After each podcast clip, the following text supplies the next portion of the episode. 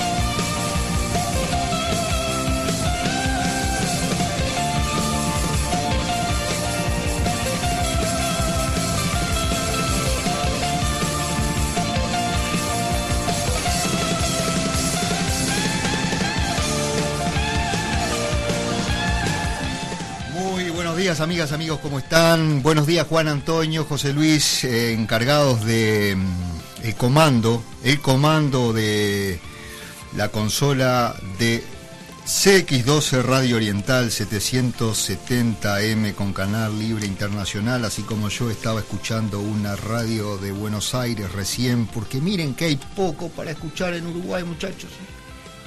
Capaz que nos están escuchando en La Matanza, nos escuchan, porque me envían mensajes, y ahora por aire. Buenos días eh, para todos. Eh, voy adelantándome al cumpleaños de mi hermano querido Rodolfo, que cumple el 21 y anda cumpliendo. Pa, ¿Cuántos cumple el Rodolfo? 45. Por si me está escuchando papá, eh, también les damos los buenos días a los muchachos que nos están acompañando por acá. Diego, Matías, Matías, Diego, ¿cómo andan?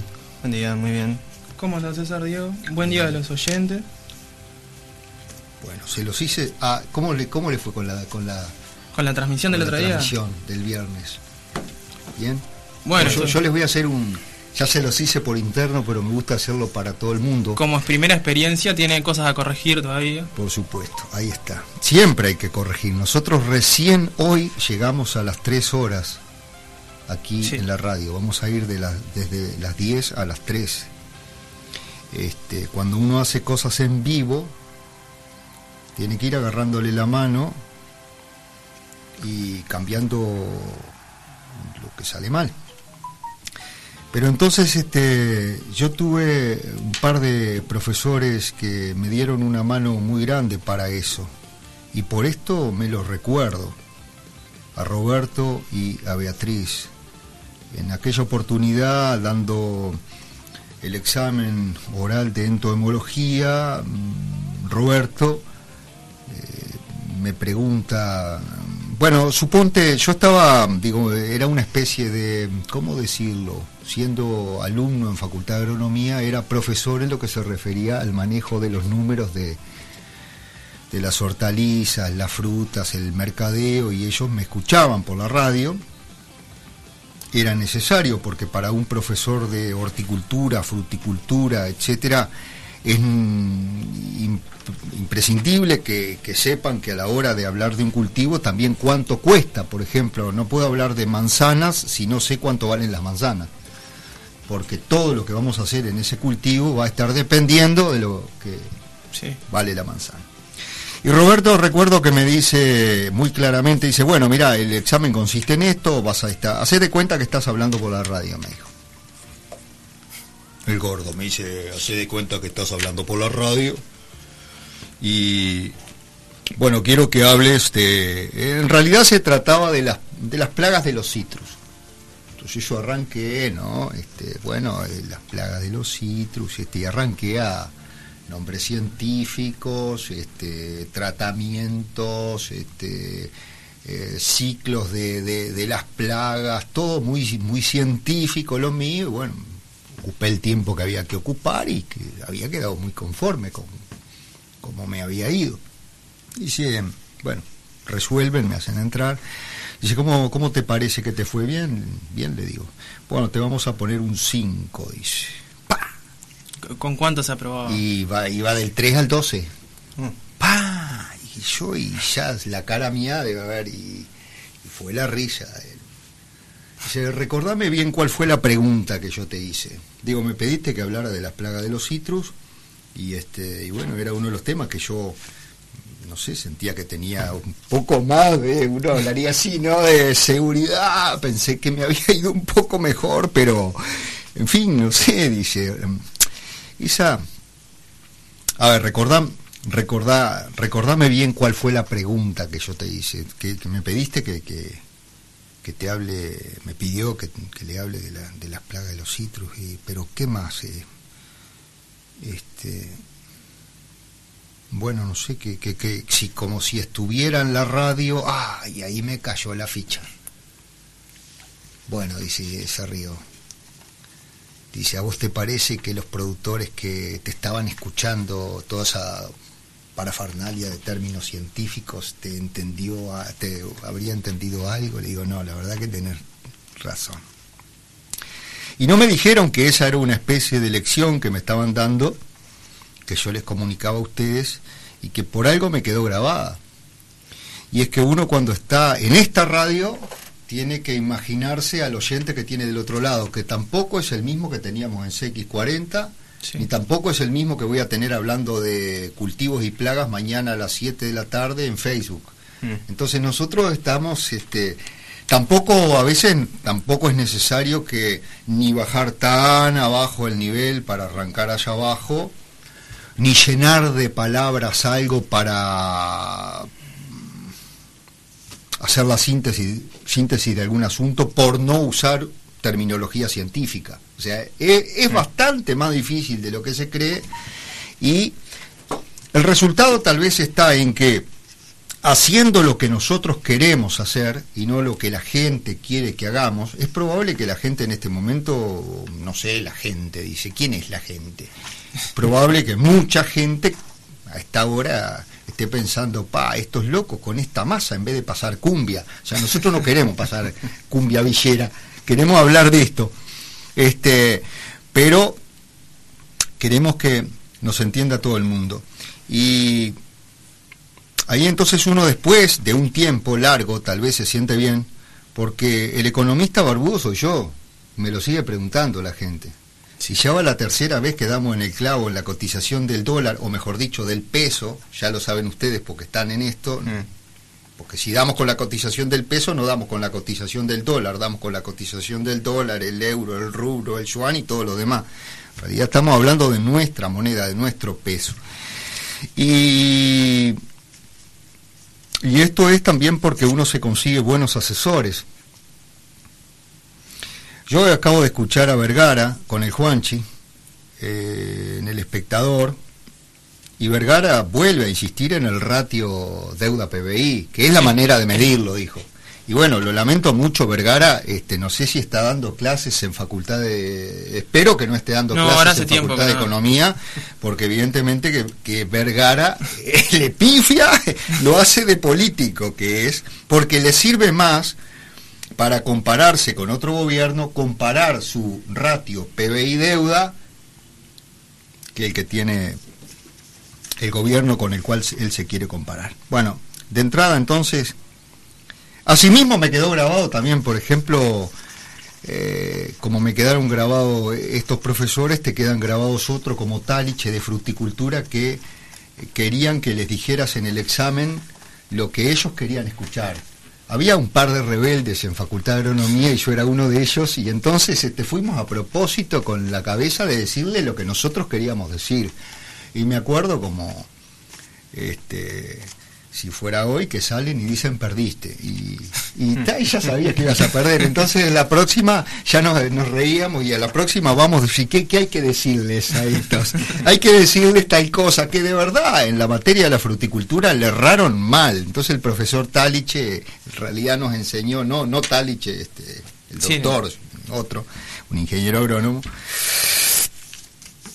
La verdad que nos hizo aprender por, por el otro costado. Bueno, Hoy tenemos un precioso día, ya hicimos una breve filmación en el campo, nos quedamos con el campo, la gente va a terminar abandonando las ciudades grandes, no sé si Montevideo, que tiene un millón de habitantes, un millón y medio, con su área metropolitana, pero estoy más que seguro que esto es definitivo ya, este, están todas las cartas a la vista, ya se le ven las patas a la sota.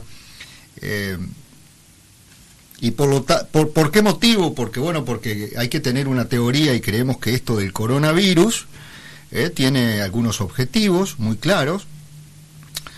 Ya hemos tirado arriba a la mesa una teoría que es un virus creado, pero con bastante fundamento, pero no los podemos explicar hoy. Están en internet, si ustedes los buscan, porque lo bueno de esto es que ahora todos podemos ser una especie de profesores de nosotros mismos. Está todo acá. Está todo. Por eso a veces enseñamos a buscar, que hay gente más veterana que no sabe, y cuando ustedes ponen en el buscador, por ejemplo, deuda pública, Uruguay, ya está. Este, y entonces uno de los objetivos sería matar veteranos, y el otro de los objetivos es el caos de la economía mundial, que es su verdadero... El, primero medio que lo hacen porque son malos, nomás son diabólicos, o sea, estamos hablando de Lucifer, de Bill Gates y sus amigos, ¿no? Por si alguien todavía no lo sacó. Miren, tiro arriba a la mesa algunas de las cosas que... Tengo por acá un libro de la ciudad del campo, ¿lo conocen? Ellen White. No, Bueno, ese se lo recomiendo. Es de 1912. Nos adelantó lo que está sucediendo. vendría a ser la más adelantada de todas las adelantadas. Hace más de un siglo, sí. ¿Anotaste?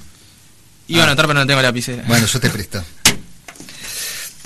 Después tenemos acá, a ver, les, les tiro una frase. ¿Se está enganchando alguien ya, Die- eh, Diego? Eh, no, el- Estos gurises son jóvenes, yo los voy a ir peloteando un poco. Hagan de cuenta que soy su papá o su tío o algo de eso. No, papá queda feo, su tío, porque el hermano mayor no da, ya soy muy veterano.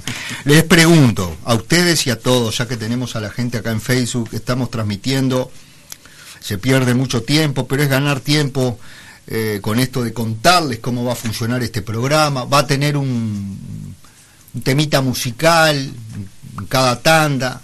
El tema musical tiene mucho que ver con las cosas que están sucediendo, o por lo menos eso va a ser lo que pretendamos. Dice, solo un, genio- un genocidio puede salvar al mundo. ¿Quién lo dijo? Y probablemente... ya les di una pista. Solo Al- un genocidio puede salvar al mundo. Alguna seguramente yo yo iría por alguno de los principales líderes mundiales Mm, pre Segunda Guerra ¿De la Mundial. política? Segunda Guerra Mm, No, Mundial. no, no, no, no, ¿No? ya te di una pista, mientras tanto les doy para pensar, ya les di una pista, les cuento que Adidas pidió ayuda al gobierno alemán porque tendría que cerrar. Canada Air está echando hoy a 23 mil trabajadores. Antel compró una cocina que costó 600 mil pesos. Ah, no, esta no iba ahora. ¿Usted, usted conoce la, eh, ¿Usted conocen alguna cocina que pueda costar 600 mil pesos? Sí, sí, me llamó mucho la atención cuando leí eso el otro día. O sea, esta es de la parte de la info que, que me van pasando. Yo voy a tener una cantidad muy grande de espinaca orgánica para la venta y la vamos a estar poniendo en el centro de Montevideo los lunes, los miércoles y los viernes de tarde en el hormiguero, en el local del Peri. También hay mucha gente. ¿Qué pasa? Que a mí me tocó aprender, como les dije, siendo estudiante de agronomía, con los más grandes de... Yo fui golpeé. Agrovisión Nacional se que 30 la radio la de Germán Araujo y tuve una suerte bárbara. Justo dice, ¿qué, qué, qué- querrías hacer? A mí lo que más me gusta es la parte de los mercados, los precios de los mercados. Pues me levantaba a estudiar 5, 6, 7 de la mañana, el programa iba a hora y era lo que me apasionaba, escucharlo ahí a don Lorenzo Goyech, al Ficha Costa hablando de eso. Justo Lorenzo se tenía que tomar una licencia, que a la postre fue en Europa y eran unos análisis que se tenía que hacer que le salieron muy mal. Falleció a los tres años, no, menos, menos, menos de eso. Este, entonces resulta que yo aprendí que la radio se hace dicharacheando y haciendo y desestructurando gente. A lo que yo era muy estructurado, me di cuenta que es la clave. Y la gente te va a decir a vos, decile a Vega que hable de un solo tema. yo, yo no quiero. Bueno, lo dijo Bill Gates. Amigo, le di la pista. Te dijo Bill Gates. ¿Qué te parece la frase? ¿A- ¿Hace cuánto lo dijo? Eh, dos o tres años. Acá tengo otro. Los estímulos fiscales autorizados, esta es de ahora, de hace unos días. Escuchen bien esta, porque ya tiene que ver con el tema que- del cual ustedes van a hablar. Los, estímulos fisca- los estímulos fiscales autorizados por el Congreso de los Estados Unidos de América no serán suficientes. Habrá que emitir más. ¿Tiene que ver o no tiene que ver con el tema que pautamos? Ah, Tiene mucho Sí. que ver.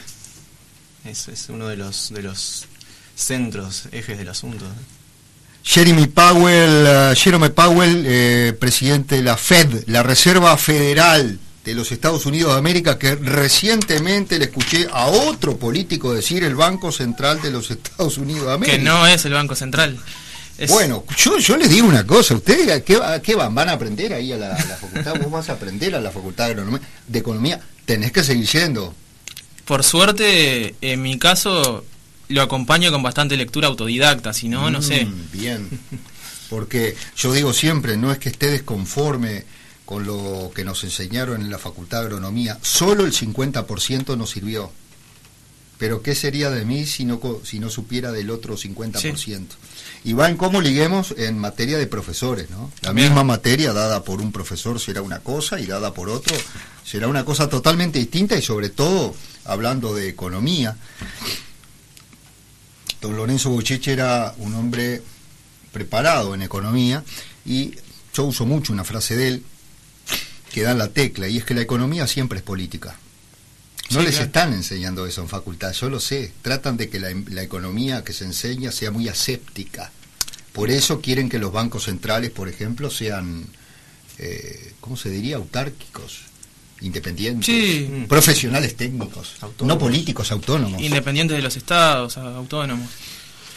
Y la economía en realidad en facultad se ve como, se, se la muestra como si fuese matemática neutral, digamos, objetiva, cuando no lo es, está muy lejos de ser eso. Bien, ¿se está enganchando alguien ya, Diego? Eh, estamos tratando de... Ahí va. Vamos a enganchar compañeros por la plataforma que estamos usando, que es la Shipsy. La Jitsi, sí. Shichi, a Shichi, porque bueno, ellos se manejan más con el, ¿cómo le llaman? Software libre. Sí. Software libre. sí. Ok. Muy bien, les iba a contar entonces que el campo está lindo, que se está pudiendo plantar, estamos esperando que llueva, aparentemente va a llover el jueves que viene. Y nosotros nos está yendo muy, muy bien con los cultivos, eh, una de las razones por las cuales les estoy proponiendo, eh, bueno, que va a haber espinaca y que vamos a traer a, a nuestro local Telperi a pedido, pero nosotros estamos proponiendo comer de otra manera y les voy a poner un par de ejemplos, a ver si lo sacan. Yo recién preparé una docena de espinaca. Ustedes me dirán, ¿una docena de espinaca para cuántas familias, César, no? Bueno, mi respuesta es para una sola. Y ayer le avisé a nuestra mejor clienta vegetariana, como ella trabajó mucho tiempo en un frigorífico, se volvió vegetariana. Nuestra mejor clienta vegetariana, la mamá de Seba, digamos. Por las dudas, para no dar pistas, le digo, Grisel, hay una espinaca muy buena. Ella ya sabe cómo tiene que comprar. ¿Cuántos atados me encargó? 12. No, 50. Ah. 50. Es decir, lo que pasa es que eso se procesa, se le da un escaldado, se lava, como no tiene eh, ag- agro- agroquímicos tóxicos, no tiene nada encima, nomás hay que lavarla, hay que escaldarla y hay que ponerla en bolsas, apretarla y, a- y al freezer, en bolsita, ¿no? Sí. En realidad se puede poner en una bolsa grande porque cuando la vas a sacar sale como de apuñados. La gente que va, esta es la nueva, la nueva manera que se viene. O la aprendemos o marchamos.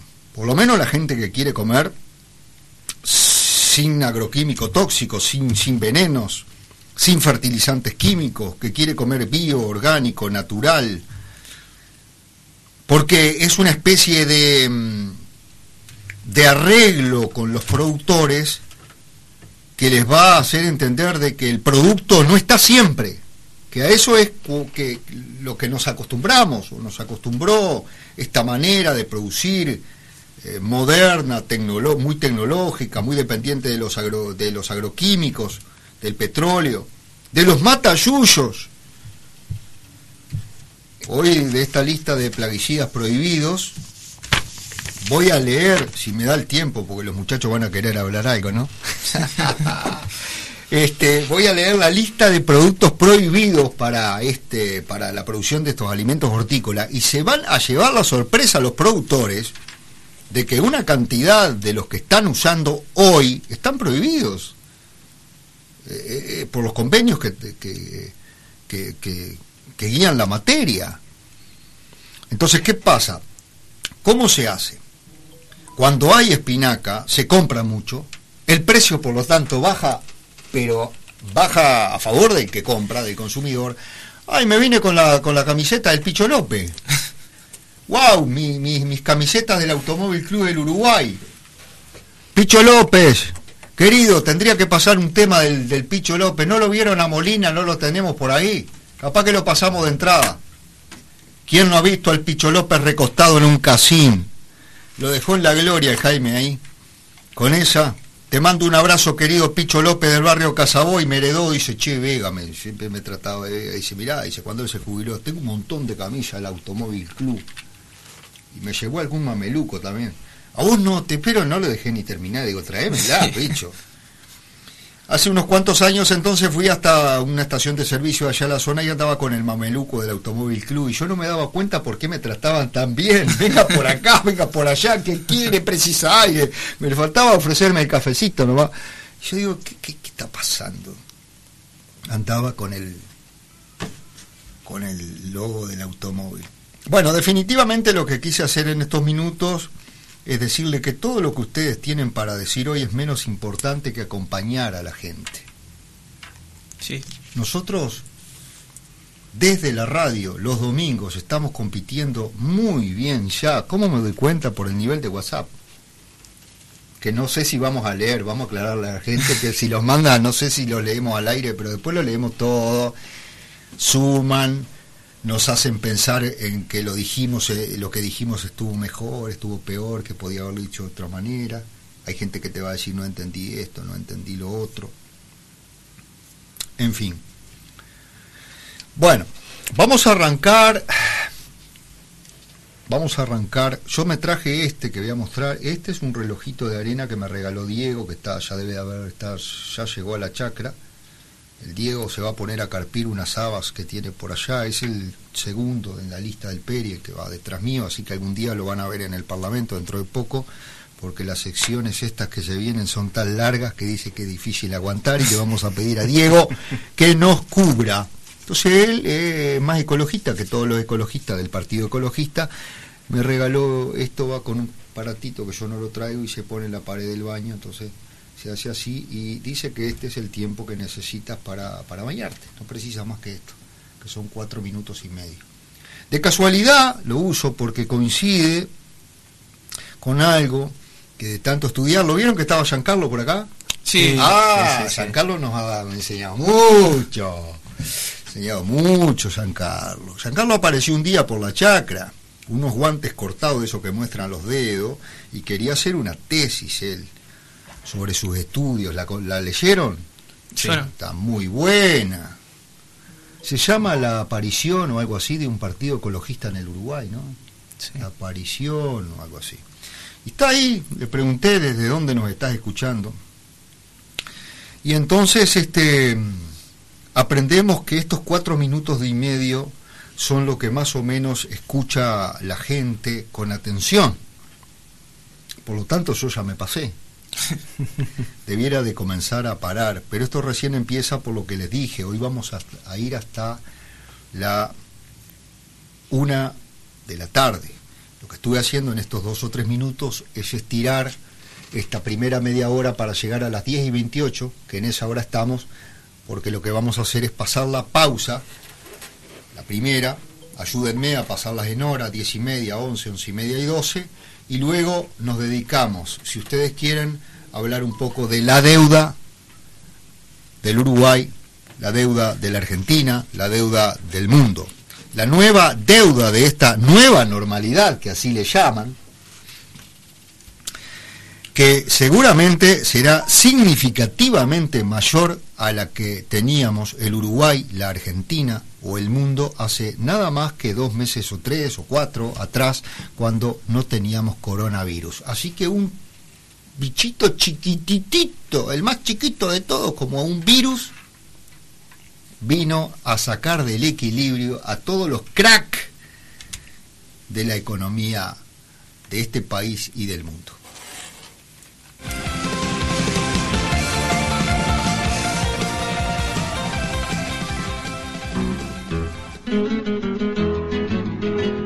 Contacto con Delagro, teléfono 098 48 24 54, correo chacramapuche.gmail.com, página web lavozdelagro.org.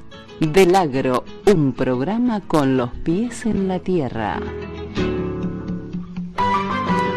Todo lo natural en un solo lugar, aromas y sabores, productos orgánicos y nacionales de primera calidad, complementos dietéticos, terapia floral. Mario Casinoni 1469 esquina Palmar, detrás de la Asociación Española. Envíos a todo el país. 2 402 54 32. Óptica del Sol, calidez que se ve, especialistas en multifocales, para ver bien en todas las distancias. 8 de octubre, 3469 bis, teléfono 2 506 5452. Usted elige Bionutri, galletería artesanal integral sin colorantes ni conservantes, de cúrcuma, de espirulina, de remolacha, de una mujer pionera que elabora galletería artesanal por más de 25 años. Bionutri, libre de grasas trans, en venta en aromas y sabores. Distribuidora Sabatini Hermanos, dispone de frutas y verduras al por mayor raciones y los mejores precios en comestibles para la familia o el comercio. Tomkinson, casi ruta 1, teléfono 2-311-4282. Aloe Solución y Aloe Bebible, extracto líquido natural de aloe de Aloe Arbores Sens Miller, elaborado en Uruguay en Punta Espinillo, conservando así sus nutrientes y propiedades intactas autorizado por Ministerio de Salud Pública, en venta en aromas y sabores.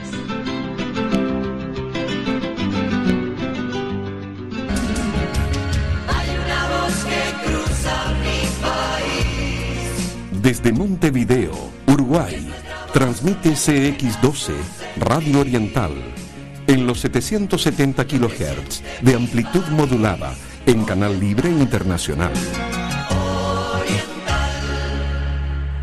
Para que no se diga que no se dijo, si construyen una megaplanta de pasta de celulosa a orillas del río Negro y Ruta 5, van a terminar de envenenar el río. Primero, estaría ubicado aguas abajo y aguas arriba de los lagos de agua casi estancada de tres represas. Segundo, el río Negro ya tiene un alto grado de contaminación de nitrógeno y fósforo que produce a menudo floraciones de cianobacterias. Tercero, las megapasteras vuelcan importantes cantidades de contaminantes orgánicos y otros con temperaturas muy superiores a las del río. Cuarto, el río Negro tiene un caudal 10 veces menor al río Uruguay. ¿Megaplantas de pastas de celulosa a orillas del río Negro? No, gracias. Hay una voz que cruza mi país. Desde Montevideo, Uruguay, transmite CX12, Radio Oriental, en los 770 kHz de amplitud modulada, en Canal Libre Internacional. No vieron a Molina, que no pisa más el bar. ¿Dónde está la gran muñeca que no trilla el bulevar? Esta noche es de recuerdos, este brindis por Pierrón. Volverás Mario Benítez con tu línea más y no. ¿Qué será de los porteños ocupando el Liberáis? ¿Qué dirá la nueva ola? Empapada de champán, esta noche de recuerdos, este brindis por la unión. Ahí está Martín Corena, escuchando esta canción.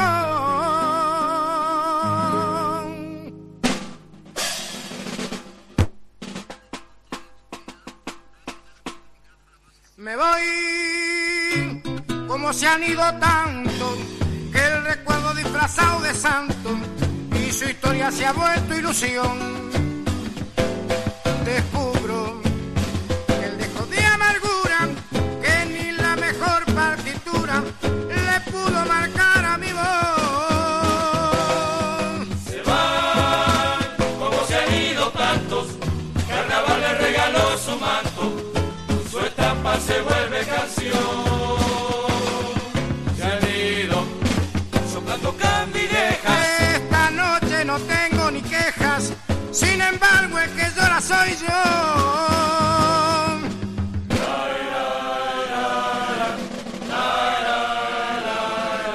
Acuerdan de la bruta, con pianito en su lugar. No me olvido más de ñato, imitando a Don Omar. Esta noche de recuerdo, este brindis por Pierrón. Quedan pocos sabaleros aguantando el mostrador. Te estoy viendo Ahora vos veniste en la página del ring, ni que hablar de un Picho López recostado en un casín. Esta noche de recuerdos, este brindis. Pasa el mar, no lo vieron a Molina, que no pisa más el bar. Me voy, me voy, me vivo yendo. Esta noche me hizo vista el tiempo. En la copa me dieron changui.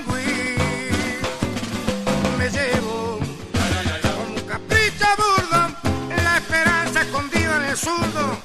El diablo se apiade de mí. Se van, se van, se siguen yendo, cuesta abajo nos sacude el viento, como hojas de un sueño otoñal.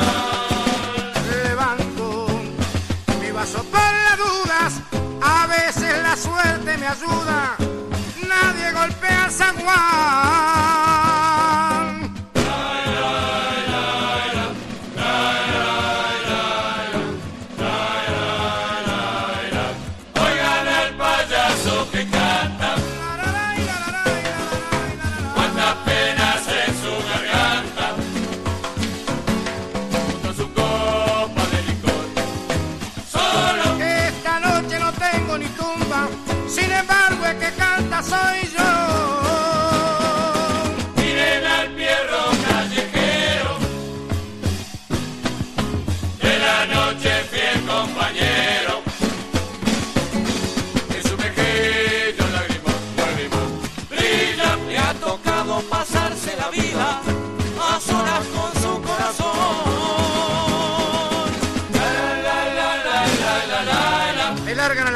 sin preguntarte si quieres entrar.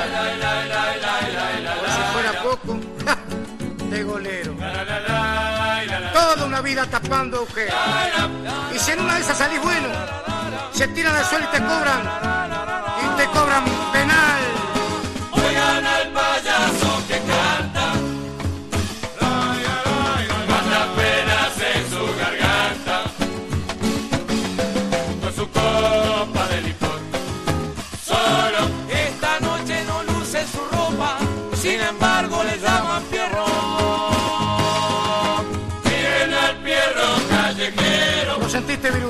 muchachos? de Dice que la ando solo. ¿Qué saben ellos? Ellos no saben que siempre al lado mío está el niño Calatrava, Raviol, que se nos fue hace poco. Pasarse la vida a solas con su A solas, sí. A solas, pero viviendo. Son las eh, 10 y 38 minutos, por si tiene algo para hacer.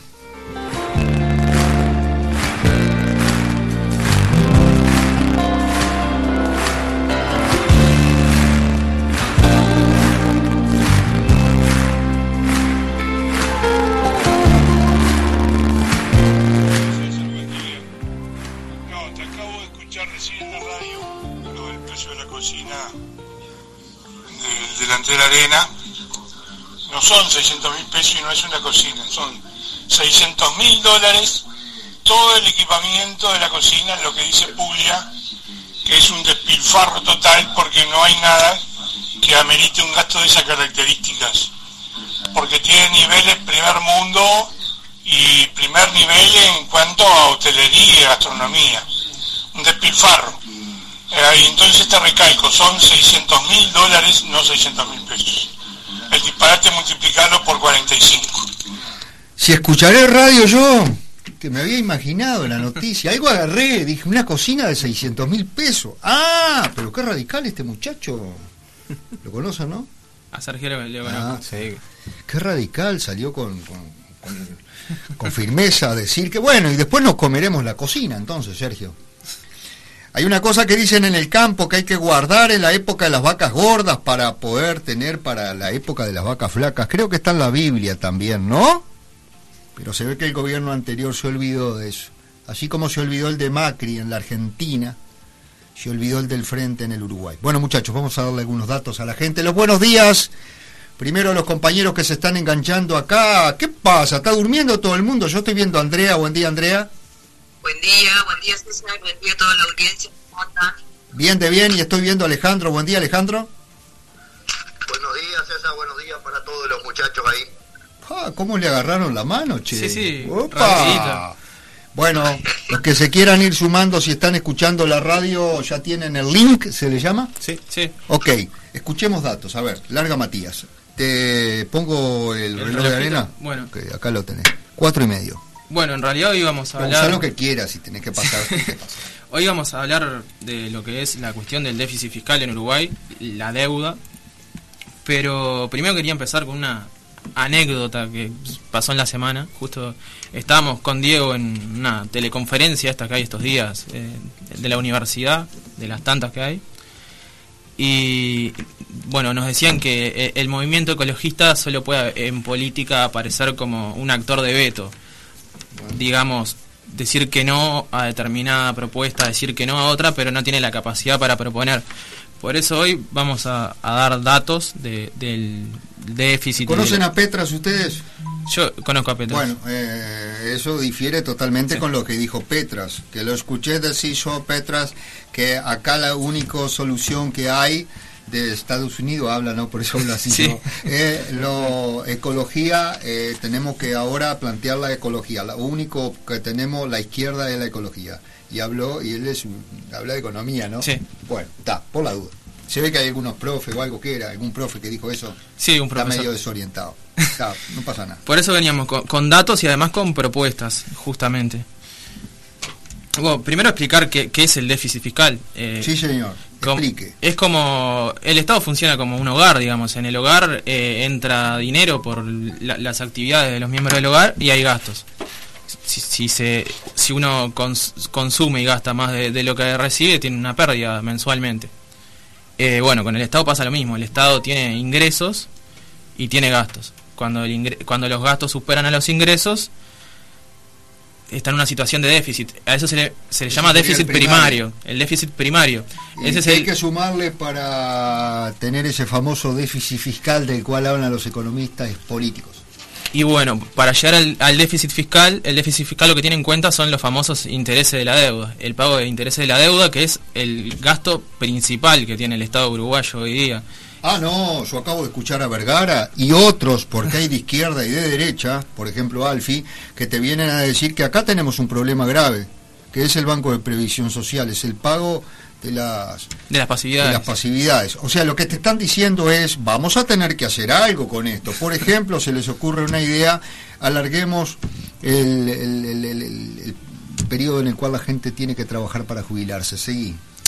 Eh, no, bueno, eh, ese déficit fiscal varía porcentualmente poco, pero en realidad está alrededor de hace tiempo ya del 5% del PBI. O sea, lo que produce eh, anualmente el país, to- toda la producción. Bueno, hagamos un poco de historia. 0,25 cuando deja Jorge Valle, 2,5 cuando deja Tabaré, Mujica, y Mujica le deja el 2,5 a Tabaré y no pueden mm, de ninguna manera reducirlo y terminan el 4 y pico largos por ciento, 5%. Eso sería la historia y ahí lo que queda claro es que el pobre Jorge Valle trató de hacer la mejor gestión posible porque un gobierno responsable debe tratar de dejarle déficit cero al que agarra. O sea que eh, en el mejor de los momentos del Uruguay, que fue en la época que gobernó Pepe Mujica, no solamente que pidió un muchísimo dinero prestado al extranjero, sino que le heredó a Tabaré Vázquez, y él lo dijo, ¿no? Tabaré lo dijo. Es una, fue una responsabilidad muy grande, nos dejó un 2,5% de, de, de déficit. Siempre yo vieron que le meto la cuestión política, porque es así, Sí. no es por joder. Y bueno, entonces eh, el PBI, que es la medida de todo lo que produce el país en un año, esa producción, el 5% es eh, igual al déficit que tiene el país, el déficit fiscal. Corrección ahí. No sería la producción, sino que la mejor manera de medirlo para el Uruguay sería el Pero consumo. El, el consumo, los- hay tres maneras de medirlo. Exacto, pero es que se adapta en cada país de una manera o de, de otra. Digamos, este eh, sería, nosotros dijimos alguna vez asesorado por un, un gran profesor de la Facultad de Agronomía ya jubilado, que no sé si le voy a dar el nombre, pero ustedes lo conocen porque estuvieron en una charla que nos dio él para todos nosotros en el hormiguero, debería de llamarse FBI. FBI. Claro, facturación bruta interna. Es decir, por ejemplo, las exportaciones del país apenas son el 10% del Producto Bruto Interno. Nuestro Producto Bruto Interno, digamos, FBI, facturación bruto interna, tendría mucho más parecido con lo que sucede en los Estados Unidos de América. Depende de lo que consumimos internamente, más que de lo que producimos para exportar o para el consumo interno. Por ejemplo, a través de los ejemplos se, se, se, se, sabe mejor lo que uno quiere decir. Gracias a esos tapabocas, miren, allá hay uno, pero no se lo vayan a llevar, que no es de nosotros. Sí, sí. Es de uno de los muchachos del fútbol, casi seguro que se lo olvidó. No se confundan que se llevan los virus. Eh, si esos tapabocas se están facturando al momento de venderlos, ¿sube el PBI o, o baja? Eh, si, si están facturando al momento de venderlos, Sube. sube. Por lo tanto, lo que dijimos el otro día, el PBI tiene bastante poco que ver con el bienestar. Sí, no, Sí, siga. Tiene muy poco que ver con el bienestar. Bueno, de, eh, de ese déficit, el, el déficit está compuesto por, la, como habíamos dicho antes, la diferencia entre los gastos y, y lo- los ingresos del Estado. ¿Cuáles son los gastos de- de- del Estado? El Estado gasta principalmente en lo que es el gasto corriente, o sea, las remuneraciones y los gastos que, que son para el funcionamiento propiamente dicho del Estado, que ese es un problema muy grande en Uruguay. Uruguay se caracteriza por tener Por una... eso se dice que es poco elástico. Eso incluye los salarios, por ejemplo. Eso incluye lo- los salarios de empleados públicos y todo lo que es la- el mantenimiento de la burocracia estatal y los diferentes entes y administraciones. Eh, eso es eh, que si- Uruguay tiene un tamaño del Estado muy grande, es, es un gasto muy importante el gasto corriente del Estado. Después lo- el gasto más importante en realidad este- este es- Uruguay tiene, digámoslo sin problema, una cantidad enorme de empleados públicos fre- eh, eh, comparado al total de su población, solo comparable con la Argentina, que tiene 4 millones y medio de funcionarios públicos. Esto no le va a gustar a mucha gente, pero es así. O Sí, sea, sí. la burocracia. O sea, no importa si alguien es público o privado, lo que importa es que esté en un lugar al servicio de la sociedad. Y tenemos mucha gente si algún privado lo quiere hacer, por ejemplo, si en este momento la radio quiere tener dos operadores porque se le ocurre y le cuesta el doble, bueno, allá la radio, allá el privado. El problema es que cuando es el Estado, de nuestros impuestos sale para pagar, por ejemplo, un hijo de Julio María Sanguinetti, que no conseguía laburo de nada. Sanguinetti tiene una, una triste costumbre. Le consigue trabajo a la hija en Buquebús, le consigue trabajo al hijo en la Caru, siete mil dólares, no, dice, le dijo Talvi, ¿qué me vas a meter a este acá? Y se armó flor de lío.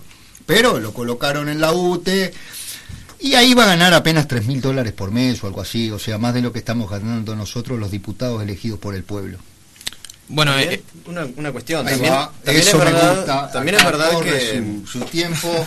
También es verdad que, eh, digamos, eh, el Estado uruguayo se diferencia de otros eh, justamente en que se hace, tiene actividad en muchas áreas eh, que, que no es común, digo, empresas públicas, por ejemplo, que en otros países eh, hace tiempo que fueron privatizadas y, eh, digamos, también esa gran burocracia eh, Tendría tiene un, menos tiene un sentido. privatizada que Claro. no estamos acompañando nosotros. No, no, no, idea. digo, digo que No, cierto no. tamaño, si el Estado se hace cargo de muchas cosas, es lógico que el- el- los empleados públicos sean una cantidad considerable.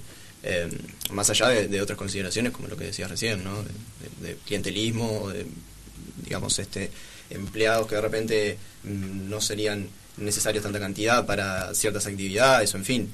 Digo, yo digo, siempre quiero trato de ser que- muy que claro. Cuando eso. tú vas a una, a una oficina de Antel, como me pasó esta semana a mí, pero bueno, ahora hay coronavirus, no vale, pero me ha pasado mil veces, es muy fácil esto. Tú entras a la oficina de Antel y hay gente trabajando y hay gente al cohete, mirando Facebook. O sea, más o menos tenés, ponele que dos allá que no laburan. Esos son los que están de más. ¿Se entiende lo que quiero decir? Sí, sí, que en realidad están recargando a los otros ocho funcionarios y están robándole a todos nosotros porque les pagamos para que trabajen a esos dos que no trabajan y que están mirando Facebook. A esta altura del partido, los teléfonos celulares casi, casi que tendrían que ser eh, prohibidos eh, en las oficinas porque es un relajo. Tú tendrías que llegar y tendrías que tener un, ¿cómo se llama? Un casillero donde dejas tus ropitas y tus cositas y ahí dejas el teléfono y si te precisan de tu casa, volvemos a lo que los viejos funcionarios de Antel conocen, que es, señor, eh, Elena, Juan, lo llaman de su casa, es urgente, parece que el niño se portó mal. Bueno, no, pero no, no podemos admitir. Bueno, Y si casamos a alguien en la computadora, evidentemente le sacamos la amarilla primero y después la roja. Seguimos. ¿Acá? Eh, no, bueno, en realidad este proceso de, de crecimiento del Estado viene hace un montón de tiempo. Eh, los que son mucho más grandes ¿Cuántos que yo. empleados teníamos cuando dejó Jo- Jorge Valle? Eh, Ese es un punto de inflexión, hay que saberlo de memoria. ¿Cuánto teníamos? Seguramente muchísimo. No, no, dígamelo usted. No, no, no, no sé cuánto teníamos. 240 mil en redondo para acordarse. Sí, es que es una tendencia histórica que va aumentando cada vez más porque el Estado ha sido utilizado eh, como, como medio político para meter gente a cambio de favores políticos. Eh, los que son mucho más grandes que yo, hace décadas, pueden recordar quizás lo que eran los club políticos de los partidos tradicionales. El, el club político principalmente eh, a lo que se dedicaba era bueno a cumplir favores a cambio del voto en las elecciones. Eh, te arreglo... Julio María Sanguinetti pasó un WhatsApp. Conseguímele un trabajo a mi hijo, cangrejo rojo, que lo tengo que meter en algún lado. La gente no se sé a quién arrimaba- se lo mandó, al presidente de la República se lo habrá mandado a, a la calle, no sé. Y bueno, Pero la- le dio resultado, ¿eh? Sí, le dio, le dio resultado. Porque él no les da trabajo, él no saca de su sueldo, digamos. ¿Sabes lo que a mí me llama la atención de, de- de- de este nombramiento? Caso. Es que originalmente eh, se manejaba su nombre o, se- o se lo quería postular para la CARU, ¿no? Comisión Administrativa Claro. de Río Uruguay, y termina en UTE. ¿Qué tiene que ver la CARU con la UTE? Bueno, ellos saben de todo, muchachos, no son como, como usted que estudia una sola cosa. Pero qué poca ocurrencia que tienen. Bueno, seguimos. Y bueno, no, volviendo a lo que es el gasto del Estado, está el- este gasto que hablábamos, el, el gasto corriente, que es de funcionamiento del Estado y, y de salarios. Después, para no demonizar el gasto público, porque también hay parte del gasto del Estado que es importante. No, no, el Estado supuesto, tiene que porque gastar... si no existiera el Estado, que es el escudo de los pobres, nos estaría yendo peor. Hay, hay, hay- cuestiones de gasto estatal que son fundamentales justamente para, para los pobres, que es el, el mantenimiento de servicios públicos de calidad, que bueno, justamente otro de los Que aspectos... precisamente no son de calidad para lo que se gasta en el Uruguay. Hay varios estudios en la materia, ¿no? O sea, con el mismo dinero que se gasta en salud o en educación, debería de- deberíamos de tener muy buena salud y muy buena educación. Algo está pasando. Sí, e- ese sería el aspecto de la inversión pública, porque es un- en realidad no es un gasto, es una inversión tener un buen sistema sanitario, un buen sistema de salud, eh, eh, digo, un buen sistema educativo, más que gasto es una inversión. Después están las transferencias a los privados. ¿Qué son las transferencias a los privados? Exoneraciones de impuestos, subsidios. Y bueno, por ¿Las tercerizaciones están ahí o no? Y entra bien. entra dentro de lo mismo. Y bueno, por último, el otro gasto del Estado y que es muy fuerte también en estos momentos en Uruguay es el pago de intereses de la deuda. Esos son los cuatro aspectos en los ¿Cuánto que tenemos que pagar este año? ¿Se lo recuerdan? ¿Lo Estuve, estuve buscando y había muchos datos cruzados, como no, no había una información precisa, era, era muy ambigua. Ay, la a ver si le pido a mi a mi asesor acá, eh, el uno de mis asesores, a ver, ¿me puede pasar la info? Sé que el año pasado fueron 3 mil millones de dólares. Ah, este año creo que son unos 2.000. 3 mil millones de dólares el año pasado fue un disparate total, así, tremendo. Bueno, dijo Alberto Fernández. Ustedes saben que a mí me gusta Alberto Fernández. Creo que los argentinos ligaron. Claro, ustedes me podrán encontrar mil defectos, pero miren que los argentinos ligaron. Eh, ligaron mal con Cristina La Chorra. Después vino Macri, el más sinvergüenza de todos los sinvergüenza, el CEO. Hoy me enteré de la cantidad enorme de terrenos que vendieron, ubicados cualquier lugar, digamos, por supuesto, de los buenos, ¿no? De Buenos Aires y de otras partes de la Argentina, remataron terrenos para tener, tener dinero, ¿no? Dijo Alberto Fernando, Fernández algo que quiero comunicarles, muchachos jóvenes, ustedes. Yo no estoy dispuesto a que nosotros, los viejos, les estemos heredando a ustedes nuestros problemas, porque ustedes tienen la edad de mis hijos. Dijo Alberto Fernández, no se puede, yo puse debe, entre paréntesis, pagar déficit fiscal con deuda. ¿Qué es lo que ¿Qué se es lo que está se hace acá? proponiendo en Uruguay? Y no es lo que se viene haciendo ya hace años. En esto, de esto estábamos conversando un poquito los otros días, ¿no? Porque dice, no podemos pagar déficit fiscal con deuda, no podemos pagar en, el- en, en las condiciones en las que está la Argentina. Es deuda contraída en gobiernos democráticos. Antes eran deudas tomadas por una dictadura. Ahora no podemos hacer eso. Ahora no tenemos nada para decir. Estuvo, esto estuvo notable porque explica por qué tiene que emitir. ¿Por qué no tenemos nada para decir? Porque definitivamente el pueblo tiene que pensar cuando vota. La deuda de la dictadura acá en el Uruguay, la Argentina, Plan Cóndor, o sea, fue organizado desde el norte, la podíamos auditar y, la, y podíamos no pagar. Sí, sí, claro. Lógicamente que hubo un arreglo político en el Uruguay para no hablar de esto y de otros temas. Las demás, nos guste o no, van firmadas por el presidente de la República, el vicepresidente, el ministro de Economía, eh, el, presidente OPP y quienes sean, que son los que votó el pueblo. Y ahí nuestro grado de esperanza, que el día que la gente entienda esto no sucederá más lo que está sucediendo. No, bueno, lo que digo es que justamente acá en Uruguay eh, el pago de la deuda, de los intereses de la deuda anualmente, ¿con qué se paga generalmente? Emitiendo nueva deuda y se tornan se torna impagable esa deuda, porque si uno saca nueva deuda para pagar deuda, se convierte en una bola de nieve impagable. Ayer leía una noticia de, que salió publicada en el diario El País, este, este mismo año, a principio de año, el 20 de enero lo tengo por acá, que decía que el Banco Central este año emitió ya eh, notas de deuda pública por valor de 952, eh, 952 millones de dólares para eh, aliviar eh, los pagos de intereses de la deuda de este año. Y es una tendencia de... de que, o sea, eso se llama hacer la bicicleta o la calecita. Eso se llama la famosa bicicleta, sí. Mientras tanto, 1.600 millones de seres humanos por estos días, uno de cada cinco, deberán elegir entre morir de hambre o morir por el virus. ¿Qué tal? Es, hora de que los gobiernos sean responsables.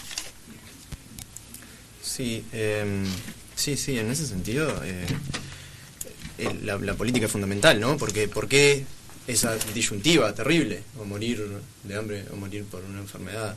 Eh, eso no puede ser aceptado como algo, ta, que, que, que, algo del destino. Eh, eso es consecuencia de, de, un sistema determinado que está armado de cierta forma. Eh, y en esto la deuda tiene mucho que ver, porque es un instrumento que que, que, que, pesa sobre las, las, diferentes poblaciones, diferentes países. ¿Querés ver lo que dicen por ahí los compañeros? Ah, ¿se borraron? Se, se está reconectando. Bueno, mientras tanto reconectamos, hay tres maneras, creo, de, de encontrar mmm, eh, la vía para pagar, eh, digamos, los gastos del Estado o la deuda, que son precisamente impuestos Sí. Emisión o deuda. Hay que elegir. Y también se puede disminuir el gasto público. Y buenísimo, claro, por supuesto. Hay que disminuir el gasto público. Po bueno, eh, pero resulta que no quieren hablar de sobre lo que decía, público. por ejemplo, eh, que se gasta una gran cantidad de, de, dinero en lo que es el funcionamiento del Estado. ¿Qué pasó? Vega seguramente debe saber qué pasó en estos pocos meses, por ejemplo, con el dinero que se gastaba en partidas de prensa o en el, la Te dicen que es poquito, dicen, eso es poquito porque nunca, nunca, tuvi, nunca, nunca tuvieron que ahorrar un peso para vivir y los que hemos comprado todo eh, de alguna manera con sacrificio, sabemos muy bien de que ahorrando peso por peso es que se ahorra el dinero, no se ahorra, voy a, digo, este mes voy a ahorrar 100 mil dólares. No se puede, se ahorra de a poquito. Bueno, ¿qué pasó con los compañeros? ¿Se fueron?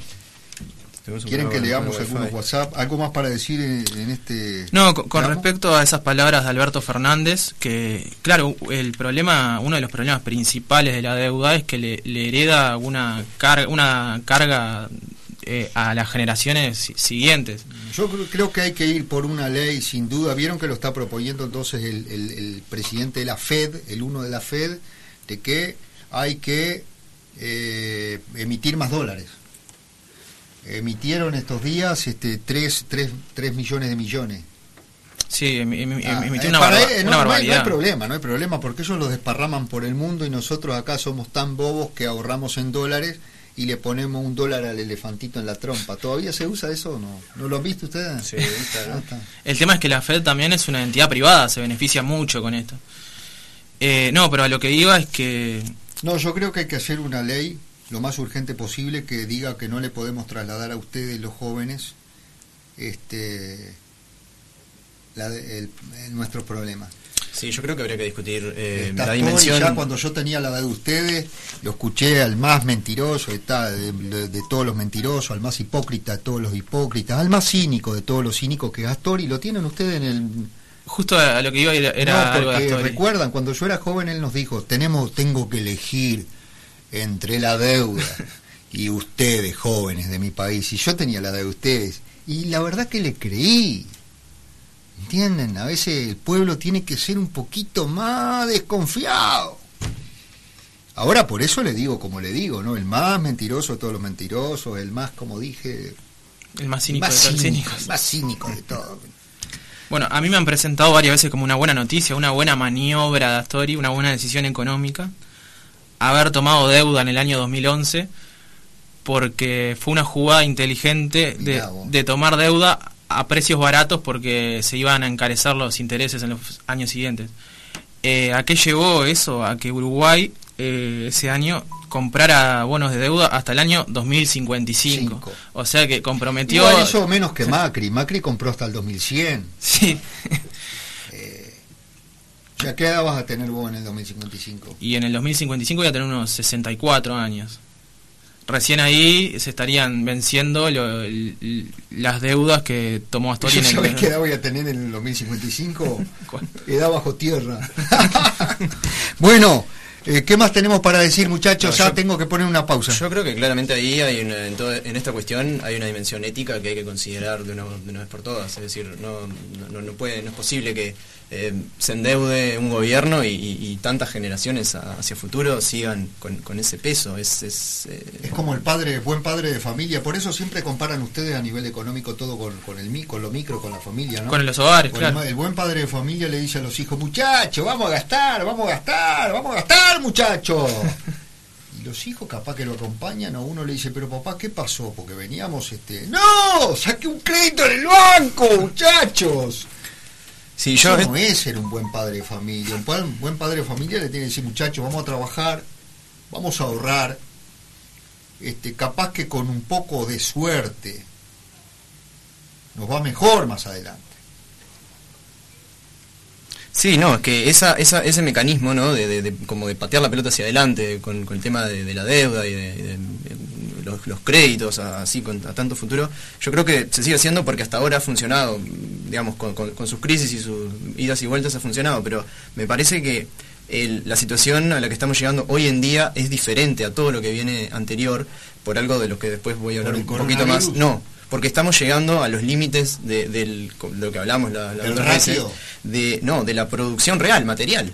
Es decir se están agotando recursos eh, eh, eh, agotables no finitos Eh, por ejemplo Ah, el podemos- tema del petróleo estamos llegando al, al- podemos, pico Por ejemplo, podemos vender agua y tierra. pero se sigue con una idea de una economía que se puede seguir expandiendo y creciendo no para pagar más deuda entonces No, yo no, tengo claro. mis serias dudas de que eso pueda seguir así porque, Porque- la economía material eh, está llegando a sus límites naturales Todo lo que hablado. ustedes digan va quedando grabado y tienen que resistir el archivo, no se olviden, ¿eh? Para poder pagar esa deuda y poder pagar esos intereses hay que producir en una cantidad equivalente a esa deuda y a esos intereses. Bueno, yo puedo también puedo y subir los los recursos naturales impuestos. no aguantan Puedo subir los impuestos tanto. y entonces mis ingresos fiscales, en vez de ser 18 mil millones de dólares por año, los puedo llevar a 20 mil millones de dólares por año y ya está. sí, más adelante. El único problema va a ser que los impuestos alguien los pague y entonces los pagarán las microempresas del Uruguay y como tienen que pagar muchos impuestos terminarán cerrando y dejando sin trabajo un montón de decenas de miles de personas. ¿Escucharon lo que les dije que tiene que resistir el archivo, lo que ustedes van diciendo, no? Porque sí. miren lo que le pasó a Duhovne. ¿Lo ubican? No, no lo vi. Duhovne, ministro de, de Macri, uno de los CEO, el CEO principal de la economía de, de Macri, Duhovne. ¿Saben lo que dijo? Y le daban con todo, ¿no? Una de las mejores cosas que hizo el gobierno anterior, tal vez la única a quien se refería el gobierno de Cristina, Cristina. fue dejarnos muy poca deuda. Podemos endeudarnos, era la síntesis. ¿Está? La síntesis era, podemos endeudarnos porque los números están, están bien. Es una de las pocas cosas, tal vez la única. Qué casualidad, yo escucho decir a los economistas del frente o incluso algunos del Partido Nacional, que han dejado tan bien eh, en la materia financiera la cuestión para el Uruguay que podemos seguir endeudándonos. ¿No, no, lo, no lo están diciendo? Sí, sí, yo lo he escuchado. ¿sí? Lo, lo están diciendo. Dice, estamos en las mejores condiciones como Olesker. Olesker, Olesker. Olesker es el más irresponsable de todos. en este Es profesor en la facultad Olesker, ¿eh? Profe- eh, fue profesor mío en la facultad. ¿vale? Sí, es muy responsable en esta materia. Yo lo veo un poquito como ignorante en el asunto este, o si no, sería la, otra calificación sería desastrosa. No, Lesker, no nos podemos seguir en- endeudando. Escucha a los muchachos, que alguno fue alumno suyo. Si fuera Mujica le diría, no sea nabo, Lesker, pero no, no me da, no me da. No me da, prefiero decirle, no propongan que nos podemos seguir endeudando porque es un verdadero disparate. Ahora, ahora, la única salida que tiene, va a parecer una contradicción, pero no lo es. La única salida que le queda al Uruguay casi en estas condiciones es endeudarse. Qué increíble, ¿no? Ahora, nosotros estamos proponiendo por lo menos un mix para no pasarle toda la carga a ustedes, los jóvenes de mi país, que se emita. Pero el problema es que como la inflación era alta y ellos decían que era baja, cuando la inflación mundial era del 2% y la nuestra casi en un 10%, si nosotros empezamos a emitir, ¿qué va a subir? No, eh, la emisión trae el problema de la inflación. ¿Y la inflación qué te indica? ¿Qué es la inflación? Eh, el índice de precios al consumo la- es un aumento Ok, generalizado es de la luz precios. del tablero del auto que se acaba de prender que te indica que el aceite hay un problema porque encendió la luz de aceite y entonces hay que agarrar, hay que parar el auto y hay que medir aceite. Vamos a una pausa. Vamos.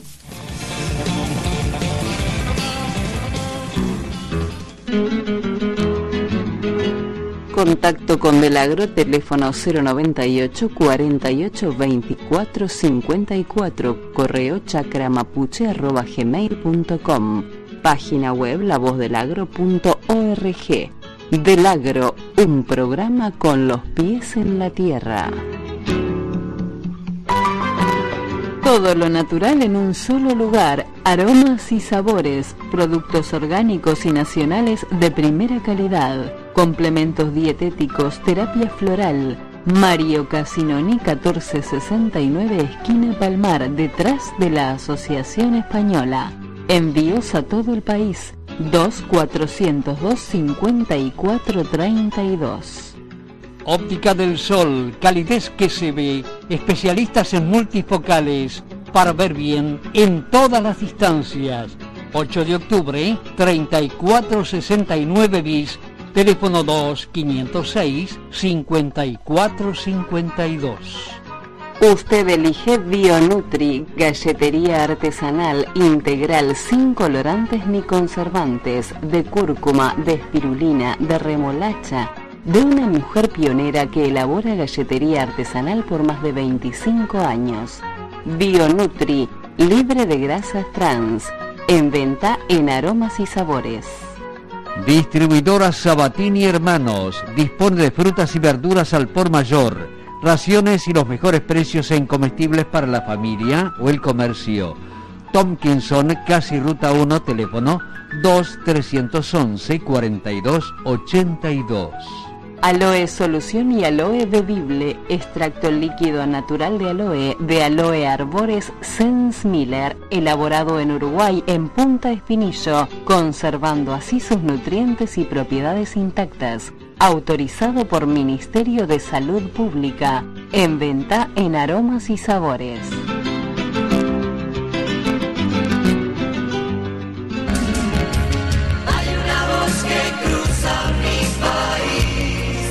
Desde Montevideo, Uruguay, transmite CX12, Radio Oriental, en los 770 kHz de amplitud modulada, en Canal Libre Internacional.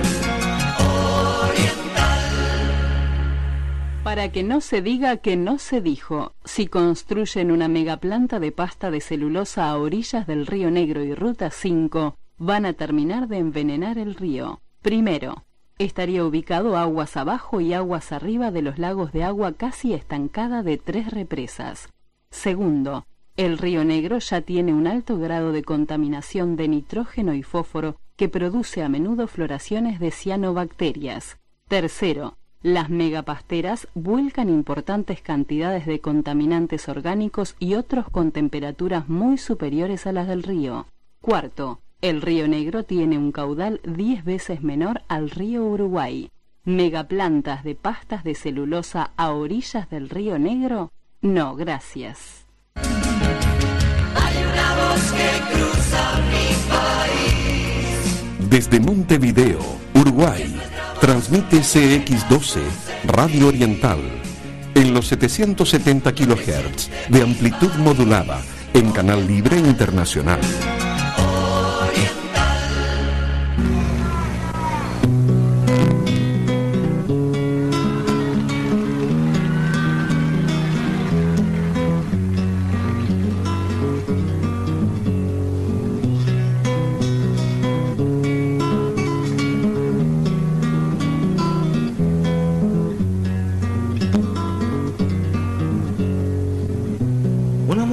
Se ha perdido, conocer el delirio y el polvo, se ha perdido esta bella locura, su breve cintura debajo de mí, se ha perdido mi forma de amar, se ha perdido mi huella en su mar. Veo una luz que vacila y promete dejarnos a oscuras. Veo un perro ladrando a la luna con otra figura que recuerda a mí. Veo más, veo que no me halló. Veo más, veo que se perdió. Una mujer innombrable huye como una gaviota y yo rápido seco mis botas, blasfemo una nota y apago el reloj. Que me tenga cuidado el amor, que le puedo cantar su canción.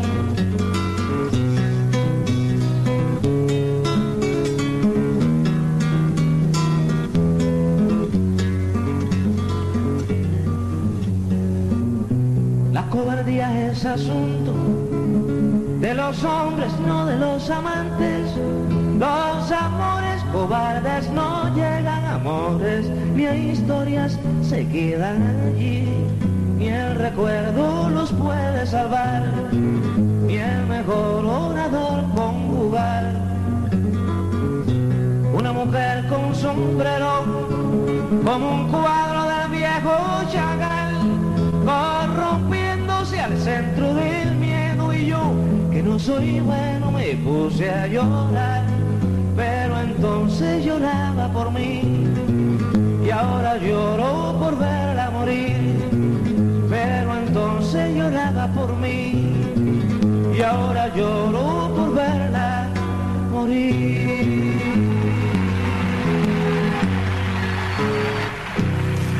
Gracias Juan Antonio, lindo tema eligió, ¿eh?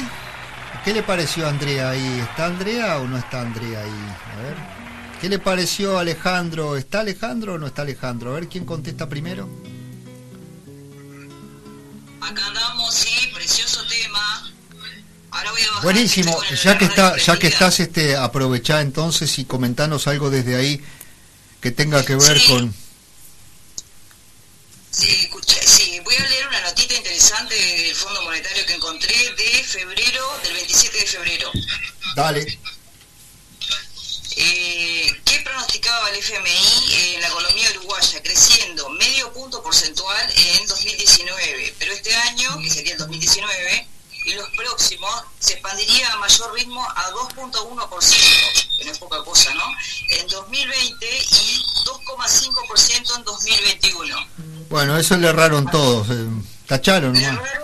Sí, Tachalo que nosotros veníamos diciendo que iba a ser del 0% y hablábamos de la estanflación. Está documentado, resistimos la prueba del, artri- del archivo y ahora hablamos de la depresión, ya no nos quedamos ni con la el estancamiento. Seguí, Andrea.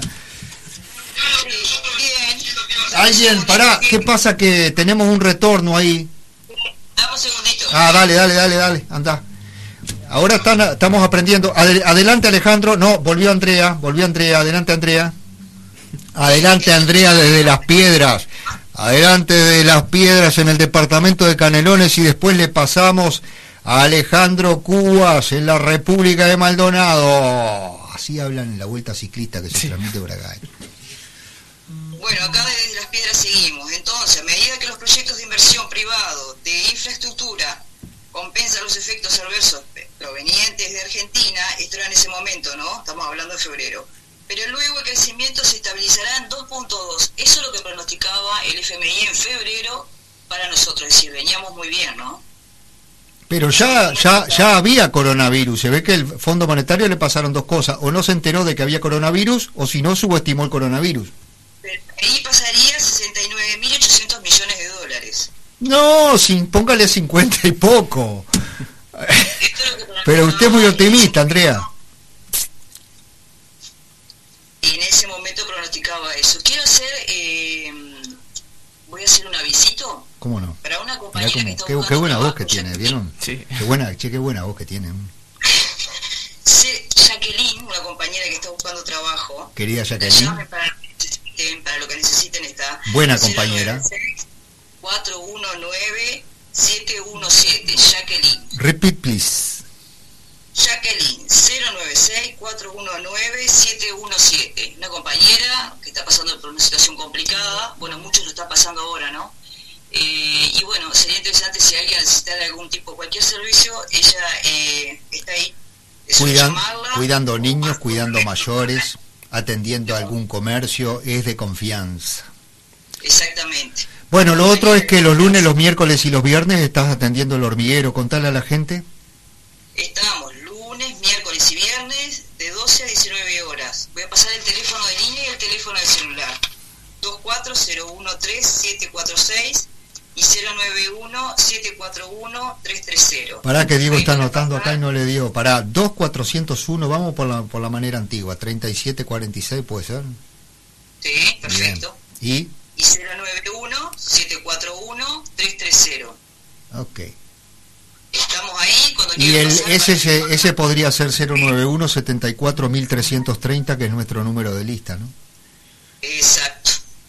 Coincidiendo con el número de lista. El lunes este, a las 19 horas estaría haciendo transmisión, yo estaría haciendo transmisión por Facebook, eh, curso, lo que va a aprender no está escrito, producción de alimentos, soberanía alimentaria, seguridad alimentaria, pero no es desde ahí, desde el hormiguero, como lo hacíamos siempre, por las razones que todos conocemos, se llenaba de gente, era imposible, por las razones de la restricción que todos tenemos que... A esta altura del partido no depende de que la pida el gobierno, ¿no?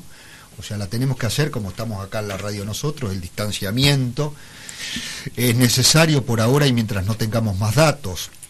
Decime una cosa, ¿y mandaste papeletas para Paysandú, papeletas UPM2 no el viernes, sí o no? Sí, sí, se mandaron. ¿Cuántas mandaron? ¿Cuántas? Pidiendo ¿Cuántas? todo lo que pasa. Y también en el interior, en todo el interior se ha enviado bastante papeletas. Significa que hay un movimiento que está lindo. Si se está empezando recién ahora, como que la gente empezara a mover un poco, eh, estar eh, al firme con esta situación. Y de todas maneras, hay muchos puntos en Montevideo donde se pueden eh, firmar, no solo en el local. Bueno, pero pueden pasar a buscar papeletas los que quieran por el local, llevárselas con el compromiso de traerlas. firman y también se llevan, ¿verdad? Y con el compromiso de devolverlas. Están numeradas, van para la corte. Eh, la idea es en un año juntar unas 300.000 firmas. Más allá Porque de aunque aunque no se quiera creer, esto tiene que ver con el tema que estábamos hablando. En la medida que le regalemos 2, 3 mil millones de dólares, seguramente en esa especie de contrato secreto que se hizo con el Frente y que esta semana la calle abrazó, digámoslo de manera muy sencilla, hay muchos aspectos que tienen que ver con la corrupción, pero todo terminó eh, provocando este déficit del cual estamos hablando o un endeudamiento del cual estamos hablando para poder, eh, digamos, hacerle las obras que nos piden estas empresas, Diego. Sí, es que en cierta forma, esto hay que recordarlo, la, segunda planta de UPM, UPM2, eh, es una consecuencia de todo este sistema de, de endeudamiento. ¿Por qué? Porque, digamos, el, uno, uno al principio, cuando lee el contrato, sí, hace ya años ¿no? que, está esto en la mesa, eh, el, llamado contrato con UPM, eh, uno dice, pero, pero para esto, esto, es, esto es obsceno, el nivel de entrega de, de- de- soberanía, de, em, de economía, en la educación, en, lo ambiental, en, en- en todas las áreas que toca. Y uno piensa, pero esto no puede ser solo por, por, por algún negocio turbio o, o- o solo por, por, por las ganancias, porque en realidad Cuidado el- que el- la no- relación... No, se puede pasar porque no tiene fueros. Cuidado, yo, yo, yo sí Bueno, puedo, si alguien se pone- si alguien luego yo se pone puedo ensayo- decir de que seguramente hay Este, actos de corrupción en lo que se refiere y por eso va a ser interesante el llamado a sala que está haciendo el diputado Luz con, con Cabildo Abierto. Yo nunca me imaginé, les dije a todos ellos los otros días porque me invitaron, estaba toda la bancada de Cabildo Abierto y estaba yo con la gente de los forestales y cuando terminó le dije...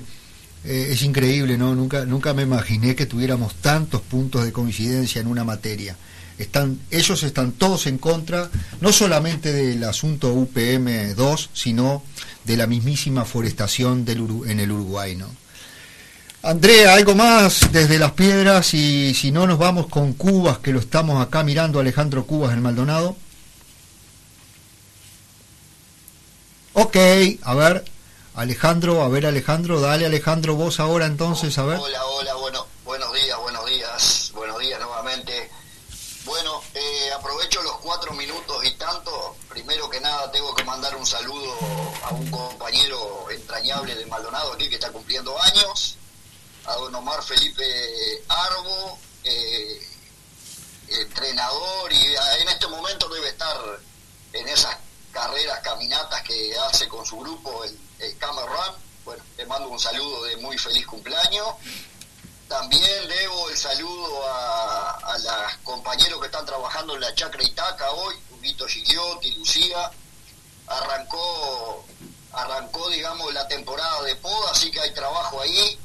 La compañera Lucía estaba pidiendo por ahí gente para, para realizar esa tarea, así que bueno, cualquier cosa, César, alguno ahí que, que esté faltando, que le esté faltando trabajo, bueno, lo puede, de repente puede hacer una, una linda changa ahí en la, en la chacra Itaca y bueno, le mando un saludo para esos compañeros porque, bueno, en el campo... Dame algún teléfono, dame algún teléfono. Eh, no lo tengo de Bueno, buscalo, buscalo y lo pasás. No, después no, después no, después no, ahora. Lo buscás y lo pasás. Y, y haceme el favor a ese microondas que tenés ahí atrás, que te estoy viendo, aquel microondas que te estoy viendo ahí atrás. Cortámele el cable inmediatamente y guardá semilla ahí adentro. No se te vaya a ocurrir sacarlo a la calle y que se lo lleve alguno y lo use, porque ese microondas que estás teniendo ahí te está destruyendo la vida.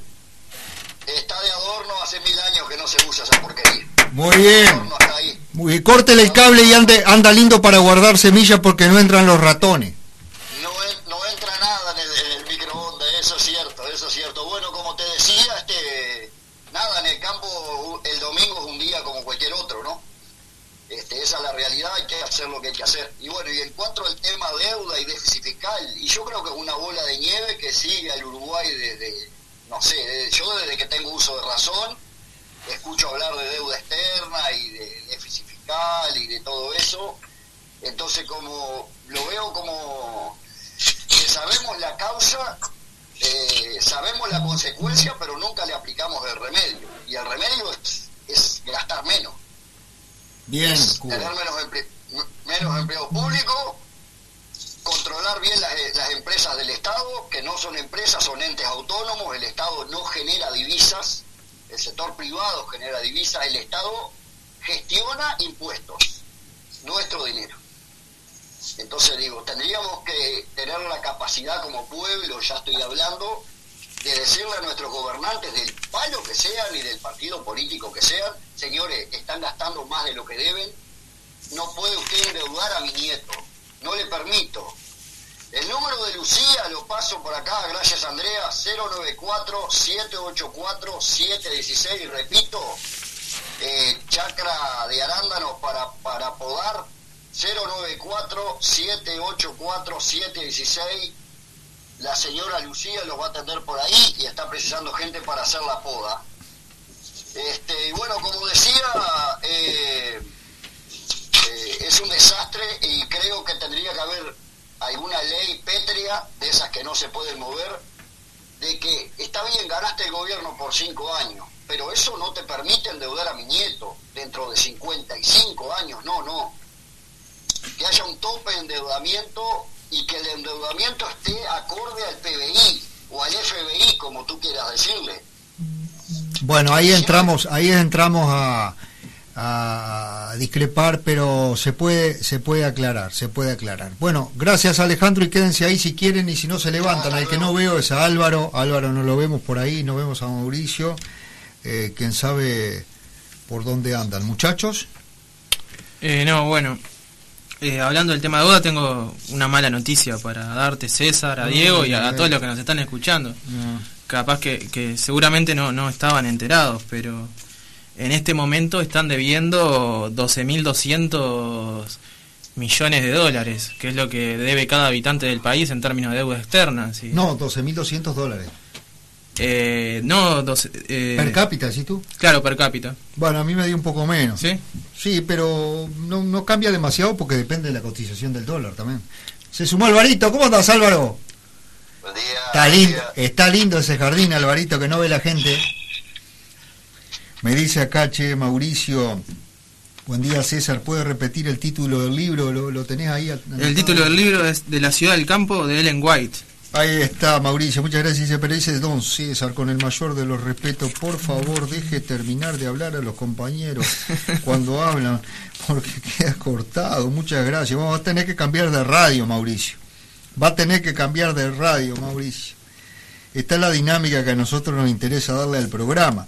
Y de hecho, lo acabo de cortar al compañero, porque cuando uno habla incluso, hasta se equivoca, y entonces no son millones de dólares, son miles de dólares. ¿En cuánto, cuánto, está, ¿Cuánto te está dando a vos, por ejemplo, Diego? 12, eh, no, no 12 mil, vamos a 12.000, ponerlo. 12.000. Entre 11 y 12 mil dólares per cápita. Sí. Porque depende de, de la última cotización del dólar y muchas cosas. Pero en todo caso, la deuda per cápita de un argentino hoy Es menor. son entre 8 y 9 mil dólares. Entonces, sí. No, bueno, Sí, es- que le voy a hacer caso a Mauricio. Eh, eh, en cuanto a lo que decía Alejandro recién sobre el tema de que habría que aplicar alguna ley que impidiera endeudar a las futuras generaciones, hay una cuestión con el tema de lo que es la, la emisión de la deuda, que que está, estábamos hablando ayer con Diego, que la emisión de deuda tendría que formar parte de una discusión más democrática. Eh, es una cuestión que no, no, no, no puede ser por los representantes que son elegidos por, por el pueblo en las elecciones. Eh, no tienen la capacidad de, de- de discutir estas cuestiones. Es una iniciativa. Te van a decir, ahí ahí le, ahí le está agarrando, te van a decir que ya existe, si hay algún economista escuchando, existe la regla fiscal, el, el- el gobierno, el Poder Ejecutivo para endeudarse tiene que mandar un mensaje al, al Parlamento. Lo que pasó que el Frente se pasó por, por eh, ¿cómo es que dicen en campaña? El Frente se pasó por la opinión del Parlamento y se siguió endeudando por encima de lo Sí, que sí. le admite la mismísima ley. O sea, acá lo que tiene que haber una presión de la gente sobre el Claro, pero justamente el, el tema es que la deuda se, se, se toma no en función de, por ejemplo, el PBI. Claro. Entonces, no, no, no es en términos absolutos, sino que siempre se ve en términos relativos, comparado una cosa con la otra.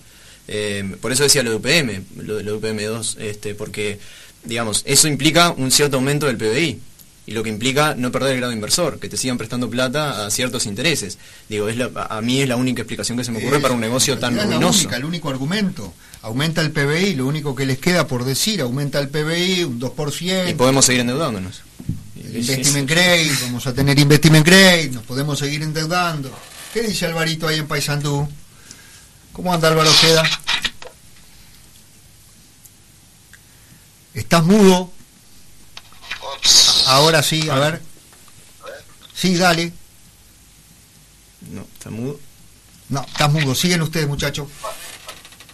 Ahora sí, a ver. Sí, sí. No, no, no, no, no, así no se hace acá, compañero, no, perdón. Ajuste todo y después sale. Este, Diego, ¿qué estaba No, diciendo? no, no, lo, lo del grado inversor, digo, y, y que, mm, y que esta relación del, del PBI con la, la deuda es lo que se fijan en vez de fijarse en los términos absolutos. Y, y de vuelta, ¿no? Es- eso es un problema, porque la deuda en términos absolutos sigue aumentando. Después te dicen, no, en realidad comparativamente bajó, porque, eh, o sea, Y, y obviamente tiene que ver con la capacidad de- del- del país, de, de Y, y si ahora el PBI baja y comparativamente sube, ¿sabés lo que te van a decir? Bueno, todos los países del mundo tienen déficit fiscal, te dicen. Después te dicen, bueno, hay países del mundo como Japón que tienen un 240% de endeudamiento con respecto al PBI, ¿no? Es decir, que su endeudamiento son dos PBI y medio casi, y miren cómo anda Japón, te dicen. Y si no te terminan diciendo, bueno, los Estados Unidos es de verdad el país más pobre del mundo, si todos los dólares que ha emitido los Estados Unidos fueran de alguna manera devueltos a los Estados Unidos, cada estadounidense estaría debiendo 240 mil dólares es decir, casi 20, 24 veces más de lo que debe un uruguayo. Y miren lo bien que anda los Estados Unidos de América. Conclusión, endeudarse es bueno. Y esa es la filosofía. de- Cierta vez yo trabajé para unos productores muy grandes y me dijeron algo cuando yo tenía la edad de ustedes. Estábamos en un banco del Banco República de las Piedras. César, era la época de mi granja. ¿Saben lo que es mi granja? Eh, no. Ah, después lo buscan porque es un- una especie de eh, empresa emblema del Uruguay. Muy interesante cómo fundió a todos los pequeños productores del sur del país. Entonces ellos me dijeron, mira, dice, para entrar a un banco a endeudarte, entra para endeudarte en grande. De ahí para adelante, el problema va a ser del banco, no va a ser tuyo. Cada vez que tú entres al banco con un planteo de no puedo pagar, discutiendo con el gerente, le vas a tener que decir, bueno, si yo cierro me van a quedar una cantidad enorme de empleados sin trabajo.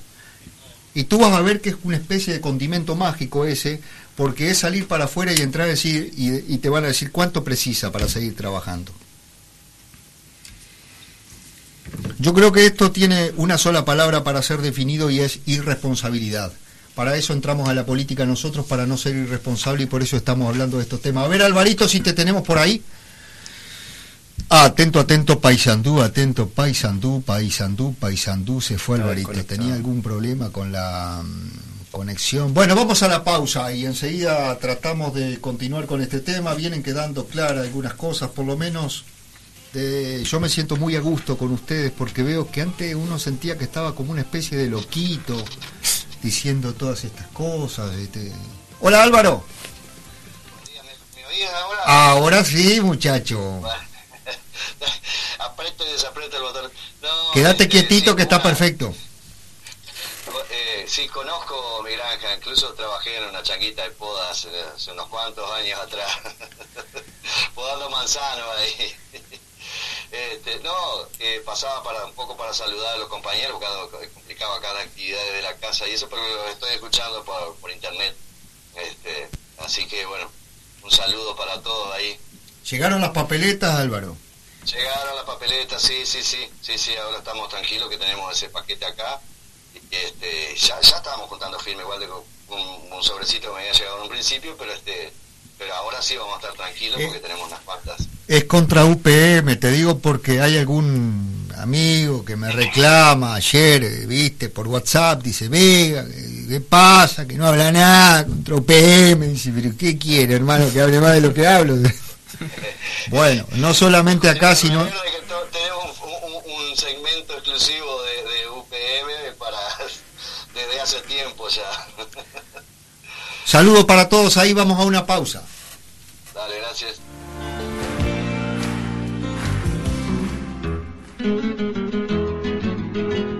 Contacto con Delagro, teléfono 098 48 24 54, correo chacramapuche arroba gmail.com, página web lavozdelagro.org. Delagro, un programa con los pies en la tierra.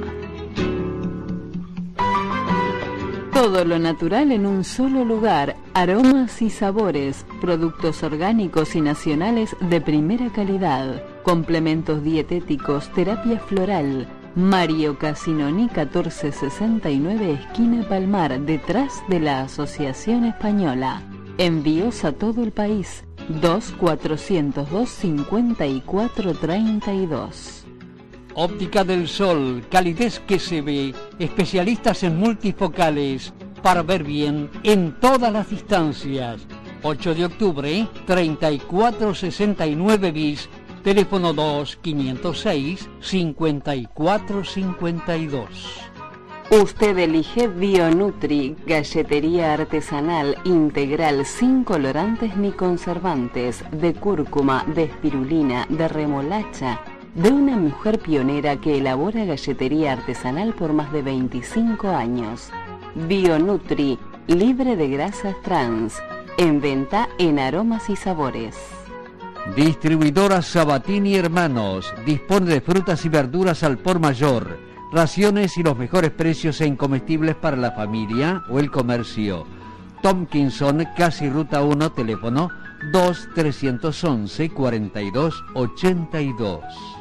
Aloe Solución y Aloe Bebible, extracto líquido natural de aloe de Aloe Arbores Sens Miller, elaborado en Uruguay en Punta Espinillo, conservando así sus nutrientes y propiedades intactas. Autorizado por Ministerio de Salud Pública, en venta en aromas y sabores.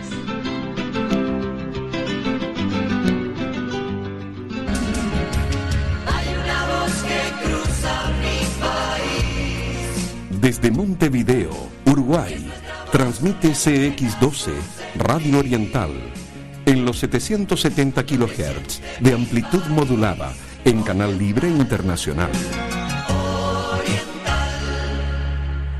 Para que no se diga que no se dijo, si construyen una megaplanta de pasta de celulosa a orillas del río Negro y Ruta 5, van a terminar de envenenar el río. Primero, estaría ubicado aguas abajo y aguas arriba de los lagos de agua casi estancada de tres represas.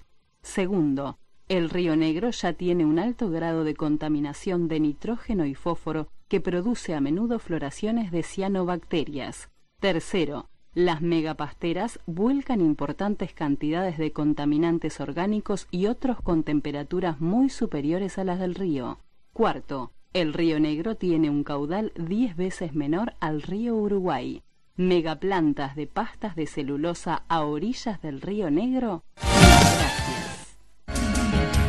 Hay una voz que cruza.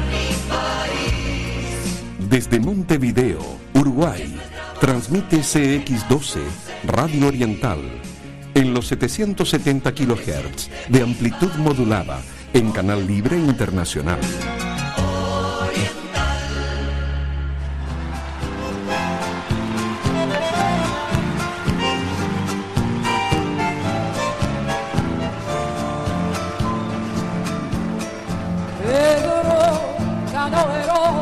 Todo tu tiempo se ha ido sobre la vieja canoa. Lentamente te lo fue llevando el río. Pedro Canoero, ya no has vuelto por la costa, te quedaste en la canoa como un duende sin edad y sin memoria. Canoero te mecía al agua, lejos de la costa cuando te dormía. Pedro Canoero, corazón de arcilla, sobre la canoa se te fue la vida. Pedro Canoero mecía al agua, lejos de la costa cuando te dormía.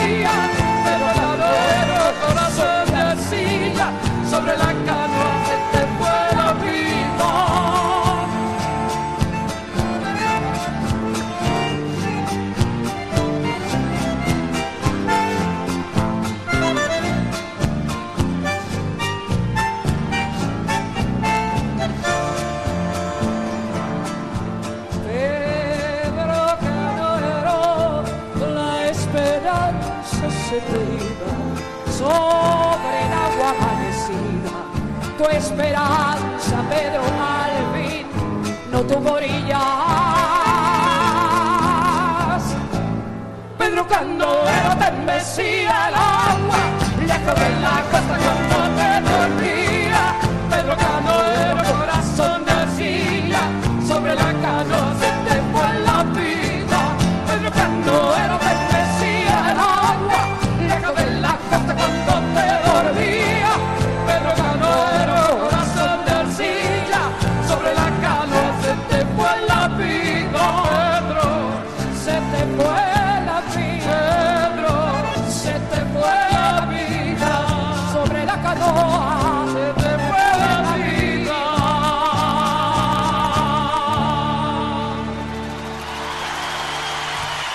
Gracias, Juan Antonio. Es Pedro Canoero. Creo que estaba cantando este, Teresa Parodi, pero con Mercedes Sosa. Y así debería de ser la vida. Es tan sencilla. Eso es generar riqueza verdadera para el PBI.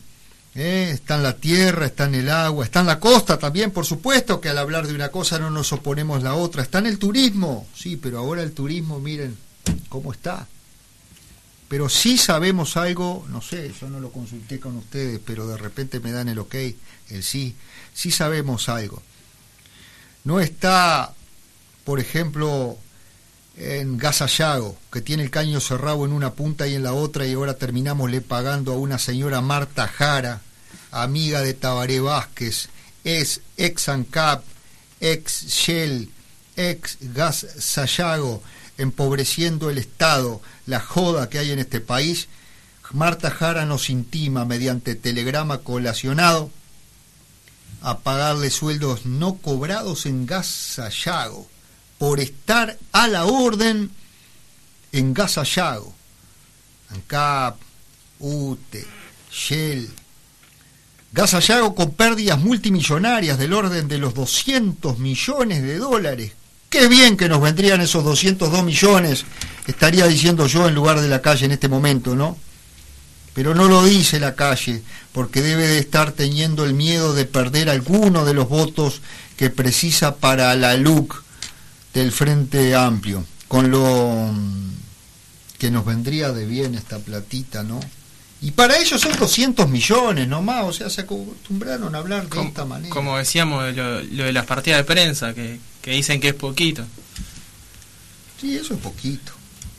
Por leo un mensaje de los que están entrando aquí. Dice alguien que vive en Maldonado, por lo que veo, muy cierto. Dice, tenía una pequeña herrería, necesitaba dinero para continuar, 12 mil dólares. Me hicieron hacer un proyecto, me presenté y la misma secretaria me dijo, no va a tener andamiaje y me comentó que había alguien que, que debía un millón de dólares. Y a ese sí le siguen prestando, dice. Gracias, Liria. Y además nos destrató el famoso gerente. Mirá vos, señora Liria. ¿Vieron cómo es? Un saludo desde Salto. César, interesante lo de ustedes, dice, pero ¿cuál es el otro camero? Te lo acabo de dar, por eso te puse Pedro Canoero, muchacho. ¿Cuál es la otra economía? Nos pregunta acá. Nos desafía el amigo de Salto, dice, recomiendo eh, leer un libro de Fidel, Tanques llenos, estómagos vacíos. Pero, querido Javier de Salto, no te conozco, pero creo que estamos sintonizando. Y una de nuestras propuestas, esta semana estuve hablando un poquito de eso con la señora ministra de Vivienda, en la medida que es la señora de... De Manini. De Manini que hay que achicar la cantidad de... que no hay que para, prepararse para algún, ninguna guerra, le dije. Señora, acá no vamos a tener ninguna guerra nosotros, ni con la Argentina, ni con el Brasil, ni con los Estados Unidos de América. Acá vamos a tener una guerra con quienes se roban los recursos naturales. Y esos son un uruguayo o una multinacional. No es lo mismo, pero también está mal aquel uruguayo que va y se roba todo el monte del río Santa Lucía como lo han robado de a poco. Hay lugares donde no hay más monte en el río Santa Lucía y no le podemos echar la culpa a ninguna multinacional, ni tampoco a que necesitaba plata para comer ese día, porque se trata de una especie de empresas en negro que andan con muy buenas motosierras. No se crean eso de que AR precisaba. Bueno, el que precisa pide. Primero que nada, el que precisa pide. Segundo que nada, dirían en campaña, el que precisa roba, pero para ese día. El que precisa no anda con bruta camioneta, con bruto camión, con brutas motosierras y con empleados recortando monte para vender la leña de monte.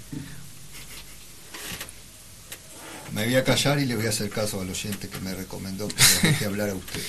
No, bueno, una cuestión más que tiene que ver con el tema de, del endeudamiento público. Antes de pasar a lo que queríamos hablar, y Diego iba a hablar más, que es el endeudamiento... ¿Todavía no empezaron? El endeudamiento privado de las personas Ah, para está, está, el, otro tema. el crédito al consumo, que en estos años han aparecido un montón de empresas crediticias a ofrecer créditos a tasas irrisorias. Pero... Irrisorias por lo alto, me imagino. Claro. Ah, está. porque si Pero no, que la gente, acaba- la gente accede. Eso es lo peor. Eh, Bueno, yo tengo derecho a comprarme un equipo de audio nuevo, un plasma más grande también. No, claro, este, pero el tema es que eso implica también un nivel de, de- de deuda que pesa sobre los ingresos de los hogares y que, y que repite en cierta forma el tema de la bicicleta, la carecita que estábamos hablando el, eh, hace un rato. Eh, entonces, digo, eso hay, que tenerlo en cuenta porque eh, em, si, si decimos, ¿no? El Estado es, el país es como una familia, como una casa, la economía, bueno, eh, cómo se maneja la, economía doméstica ¿no? de, de- de la familia, si realmente ha aumentado el crédito y eso también explica en parte esa idea de prosperidad material o, cierta, cierta de, acceso a ciertos bienes de consumo eh, que, bueno que son muy positivamente valorados en general eh, porque hay toda una cultura de consumo y, y- y materialista, ¿no? Porque, porque, por ejemplo, la gente no se endeuda mucho para comprar libros. No. Yo recuerdo bien claro que en abril del año pasado, más o menos, Lluvera me llamaba y me decía, pa, que le pegaste en esa, tenés buen olfato, ¿eh? Este, yo le decía a la gente, empezamos a dejar de creer en el peso uruguayo, por favor, no se endeuden. Estaba más que a la vista esto. ¿Tú le estarías recomendando con estos datos a la gente que tuviera mucha precaución a la, a la hora de endeudarse, si es que lo está pensando? Y bueno, sí, sí, sí. Eh, no sé, bueno, yo tengo una, una cabeza muy tradicional en ese sentido, no, no prefiero ahorrar primero para comprar después, no. Bueno, esa era la fórmula, según me enseñaron, bueno. fue siempre así, o sea, viene el ahorro y después con el ahorro viene la inversión. ¿No se enseña eso en Facultad de Economía? ¿O se enseña al una- revés que primero se pide el crédito y con el crédito se hace la inversión? Bueno, eh, se- últimamente lo, lo- lo que suele estar más presente es el famoso multiplicador keynesiano. Que Que, explique. eh, inyectar dinero. Son muy positivos eh, los keynesianos, eh, muy Sí. optimistas. A ver, la economía, que fue un poco la estrategia que se vi- vino llevando a cabo acá desde el 2005, incentivar la demanda privada, o sea, que los darle a los hogares más dinero en las manos para que tengan mayor capacidad de consumo y eso va a llevar a un beneficio mayor en toda la economía. Pero el dinero saca, ay, Mauricio se va a enojar, el dinero saca a la pobreza, a la gente de la pobreza. Por ejemplo, tú tenés hoy un ingreso de 10 mil pesos, sos pobre. Sí. Pero yo te doy 2 mil más y tú ahora tenés 12 mil y no, no sos más pobre. ¿Es de verdad que el dinero saca a la gente de la pobreza? No, no. Porque en ese caso sería como que la pobreza es únicamente de carácter económico y no, por ejemplo, cultural, espiritual. Claro, depende cómo defines pobreza. Claro. Siga. Y, y bueno, eh, eh, la visión que creo que más dominante hoy día en la economía es la de impulsar la demanda, digamos, poner dinero en la mano de- del consumidor, ya sea a través de facilitar créditos. Mirá cómo te levanta la manito Cubas. Y Dale. ahora te voy a preguntar, porque estás, te- me estás hablando, yo ya, ya te dije que el presidente de la Fed, la Reserva Federal, dice que hay que seguir imprimiendo dólares, eso lo dijo hace dos días, porque con esto que imprimimos no salimos. Pero acá tú te estás olvidando de que gobernó el marxismo. Me estás Bueno. entreverando a Keynes con Marx, porque acá gobernaba el marxismo. Adeja- Adelante Alejandro. Eh, la verdad yo estoy en contra de la teoría de Keynes, la teoría económica de Keynes. Y No, lo voy sí. a simplificar o lo voy a, digamos, tratar de desarrollar lo más, lo más sencillo posible. Claro, se inyecta dinero, dice el compañero muy bien, lo explica muy, muy, muy básico y está perfecto, eh, hacia los hogares para que haya mayor consumo. Pero no nos olvidemos de la ley de la oferta y la demanda. La gente tiene más dinero, consume más. Pero el celular, vamos a hablar de algo muy, muy de hoy, de moda, el celular valía dos mil pesos. Vamos a ponerle un ejemplo. Pero se vendía al mil por mes. Pero como hay más dinero, en vez de vender dos mil por mes, se venden diez mil. Entonces, como hay más demanda, el celular no vale dos mil, pasa a valer seis. Entonces, el aumento que tuviste de ingreso te lo licúan con una inflación, te lo licúan con un aumento de precio, porque se, se rompe la balanza de la oferta y de la demanda. Yo creo que Keynes hoy siglo XXI, sinceramente, para el 18, el 19 tal vez. Hoy funciona un tiempito. Después terminás con déficit fiscal, con más deuda, porque soy, o sea, ferviente defensor de que quien produce dinero real, divisa, es el sector privado. El Estado gestiona impuestos, nada más. Entonces, si el Estado libera dinero, Vos no sos muy pro-cubano que digamos, entonces. eh, mi Está, es una es una broma, no alarguemos. Dice eh, eh, dice em, si es eh, presidente de la Fed, Jeremy Powell, si, eh, si Estados Unidos va a necesitar más, es un hecho de que todos los países del mundo van a necesitar más. Acá tengo un dato interesante para muchos economistas que se pasan hablando del ratio. España tenía un ratio deuda PBI del 92% en el 2019. Ya tiene el cálculo para el 2020. Va a ser 115%. Sí. Marchó. Pero yo quiero decir algo, que el otro dato que tengo por acá es que el, el desempleo en los Estados Unidos de América ya está en el 14,7%.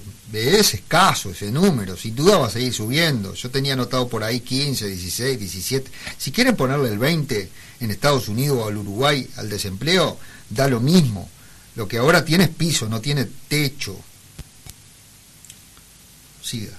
No, que con respecto a lo que decía Alejandro, sí, yo también soy muy crítico de, de la teoría keynesiana. Y que sí, justamente, eso, eso es en, lo que finalmente termina. Siempre termina en periodos inflacionarios.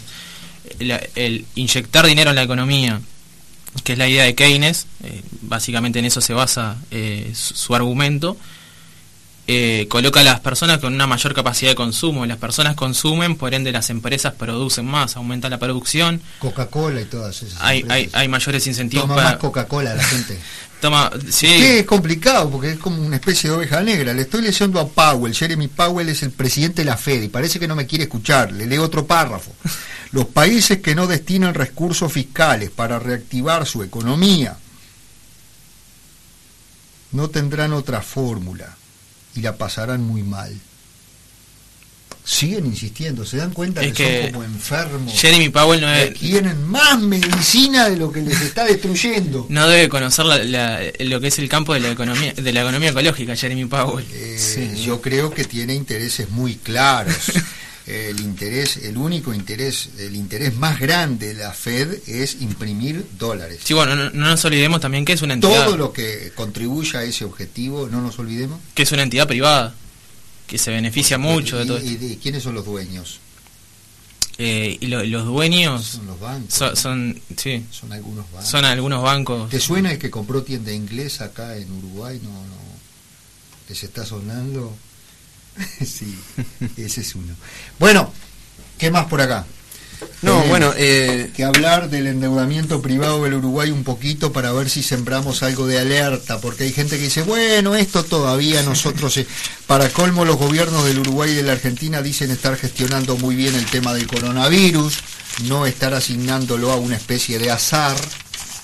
Sí, sí. Sí, algunas cosas hemos hecho bien, pero hay un azar muy grande acá. Estamos bastante, lo que significaba para nosotros un problema de estar muy lejos de la ruta de los aviones, se transformó un poquito en nuestra ventaja. Es que claro, el tema del endeudamiento privado, el endeudamiento de las familias, eh, ti- tiene eh, raíces que, vienen de mucho tiempo atrás. Eh, digamos, en la época de, oro del, keynesianismo, después de la Segunda Guerra Mundial y sobre todo en el primer mundo, eh, lo que se buscó fue, bueno, dar un montón de, de derechos a los trabajadores en, el primer mundo, porque claro, el peligro era que se volvieran comunistas y, se expandiera el, el comunismo por el mundo, en el mundo capitalista. Entonces, bueno, está bien, el pacto era ustedes no se vuelven comunistas, nosotros le damos toda esta serie de beneficios. El problema es que un montón de gente después empezó a decir, bueno, nosotros también queremos derechos, ¿no? Mujeres, este, minorías étnicas, otras personas del mundo. por año. Entonces, eh, digamos, ese sistema también se viene abajo porque, claro, no puede incluir a todo el mundo, no puede dar ese, nivel de, de derechos y beneficios y de bienestar material, digamos, en ese sentido keynesiano a todo el mundo. Entonces, ¿qué pasa? En los 70 hay una crisis, ahí es cuando la otra vuelta hablamos, ¿no? Se abandona el patrón oro, eh, ahí el la emisión de dinero se despega totalmente de lo que es este el, el- el patrón oro. Y, la idea pasa a ser incluir a todo el mundo, bueno, pero entonces perdemos derechos laborales eso, pero ahora tienen crédito, ahora pueden mm, eh, contratar créditos, endeudarse y consumir, y esa es la nueva inclusión. Claro, yo supongo que eh, eso también tiene un límite, y, y- y, digamos, eh, no se puede crecer, eh, en- endeudarse permanentemente sin que llegue a un punto donde ya no se sostiene.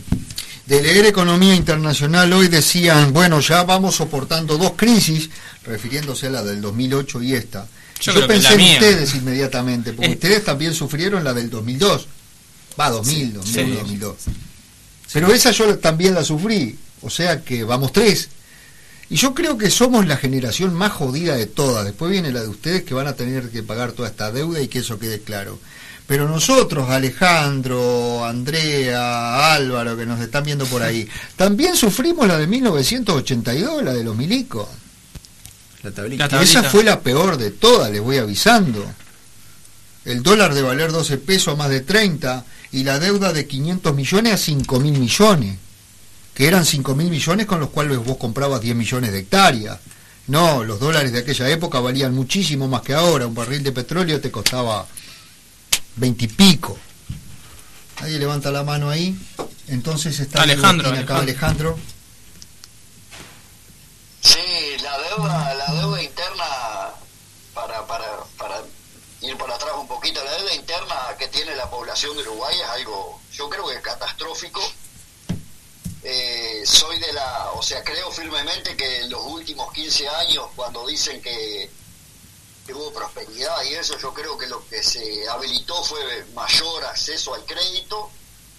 También creo por ahí que antiguamente el Banco Central este, controlaba los intereses que podían poner las financieras, ¿no? Eh, Por- y ahora también lo controla. 126% viene el centro Maldonado el otro día de interés en un préstamo de 10 mil pesos. ¿Tú te parece que eso es un control? Sí, sí, eso, ellos lo controlan. No, por favor, por favor. Para, Eh, mí, eh, por usura, ley, por ley. para, mí, para mí usura y creo que si el PERI llega a gobernar este país, eso hay que erradicarlo, pero así. Son los mismos bancos que prestan a través de las financieras, ese es el arreglo, los mismos bancos que prestan a través de las financieras porque está prohibido que los bancos presten a ese a esa tasa de interés. Entonces, yo te digo, en vez de en vez de prestártela, eh, yo este arreglo con uno de los botijas acá y que te la preste él a una tasa de interés más alta. Che, Alejandro, ¿cómo te fue a vos en la crisis del 2002 o en la del 82? En la del 82 yo venía a estudiar agronomía y, pa, no se conseguía laburo, pero de nada, loco. Y nosotros salíamos a caminar y golpeamos todas las puertas que pudiéramos. Y en la del 2000, go- en la del 2002, por suerte, terminé en el campo. En, el en la crisis del 82, eh, lo único que recuerdo, porque era bastante niño, es que le pregunté a mi maestra de sexto año de la escuela qué era la democracia. Y estaba con otras maestras y quedaron varias de, de- de cara colorada. Esto no es. Directora, sí, terminé eh, casi una semana en la dirección. La maestra después por bajito me decía, no, no haga esas preguntas, mijito. Delante de la otra maestra y la directora. La directora era, era casada con un coronel en, por allá en Minas. Y bueno, tuve un año bastante difícil con la directora, digamos. Pero no te iban a hacer nada si estabas en la escuela vos. A lo, a lo sumo, a los... a la, mae- la maestra después de que le insistí varias veces me dijo no este eh, eh, la democracia es un gobierno que es diferente a este régimen yo no sabía que era régimen. Encima pregunté ¿Qué es un régimen? oh dije no después te digo la directora me miró como para matar. Estabas en la escuela, de todas maneras, en, en mil... en el, do- en el 2001 en el 2001 este bueno se me vino prácticamente el mundo abajo y me fui para el norte a trabajar eh, un- Te fuiste para Salto. Te fuiste para Salto. para, para el norte bien al norte Ah, sí, sí, entiendo. Está, está, a está. Este, como, como cocinero, pero el uruguayo es manitas, como dicen los españoles, y terminé trabajando en una empresa que me mandó a estudiar a una universidad, hacer una tecnicatura en control de erosión y cuidado de recursos hídricos. Qué bien. Trabajé siete años en ese en ese ramo, digamos, allá, y cuando vine acá, bueno, me abrazó el Peri enseguida, ¿no? Alejandro, vamos a ir a una pausa. Este, no, quería recordarte que mm, menos mal que tú estabas en la escuela. eh, yo también, si no estaba en la escuela, estaba en el liceo, porque en 1983 los milicos cazaron un montón de jóvenes de liceo, jovencitos, los torturaron, les hicieron de todo. Tanto es así que una de esas muchachitas se mató casi de inmediato porque fueron violados. Y en el 84 mataron impunemente a Roslik, ¿no? Un día vamos a ver si podemos tratar este, los uruguayos de terminar con esa historia. Bueno, Estado nunca más, ¿no? Estamos de acuerdo. Voy a una pausa, Diego. No, que ya que se menciona el tema, otro de las cuestiones que pesan sobre las cuentas uruguayas son el tema del- del- del- de las jubilaciones militares, la caja militar. el- Bueno, sí, la caja militar, 600 millones de dólares de déficit ahora, ¿no? 650, 700 va a dar este año. Hay que parar con eso, esa sangría. Tenemos más generales que el gobierno eh, criminal y guerrero de Israel, que a propósito no terminaríamos nunca, ¿no? Por estos días está aprovechando el gobierno desgraciado de Netanyahu y de Israel a quedarse con lo más que puede de tierra de los palestinos gracias a todo el tema este del coronavirus. Toda esta distracción mundial que hay, están haciendo cualquier cosa. Ya no saben cómo robarle la tierra a los palestinos, ¿no? Eh, yo sé que me escuchan desde un kibut en Israel y lo único que espero es que no me vayan a mandar un mensaje contradiciendo lo que digo. Ellos saben que yo no creo que la población de, de Israel, los judíos, en todo caso, sean malos. No estoy hablando de eso, no seamos ingenuos. Todos sabemos de lo que estábamos hablando y nos remitimos objetivamente a la cantidad de territorio que pudiera tener Israel, por ejemplo, en 1950 y la cantidad que tiene ahora. ¿Vos te pensás que te voy a dejar hablar de ese tema desde allá? Haceme así con el dedito como me haces. Ok, está. Es lo máximo que puedo hacer, decir que Cuba desde Maldonado está coincidiendo. Dos horas 02. Dos, 12 horas, 12 horas 02.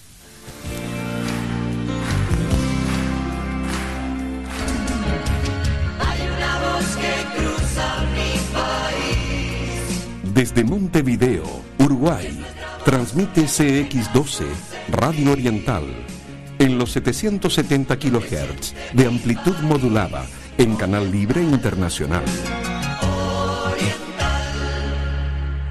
Para que no se diga que no se dijo, si construyen una megaplanta de pasta de celulosa a orillas del río Negro y Ruta 5, van a terminar de envenenar el río. Primero, estaría ubicado aguas abajo y aguas arriba de los lagos de agua casi estancada de tres represas. Segundo, el río Negro ya tiene un alto grado de contaminación de nitrógeno y fósforo que produce a menudo floraciones de cianobacterias. Tercero, las megapasteras vuelcan importantes cantidades de contaminantes orgánicos y otros con temperaturas muy superiores a las del río.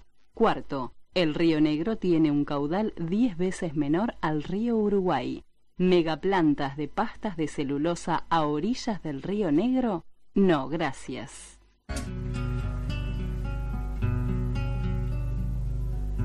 si no creyera la locura de la garganta del sinsonte, si no creyera que en el monte se esconde el trino y la pavura, si no creyera en la balanza, en la razón del equilibrio, si no creyera en el delirio, si no creyera en la esperanza, si no creyera en lo que agencio, si no creyera en mi camino, si no creyera en mi sonido, si no creyera en mi silencio, ¡ay, qué cosa fuera, qué cosa fuera la masa sin cantera, una masico hecha de cuerdas y tendones, un revoltijo de carnes con madera, un instrumento sin mejores pretensiones,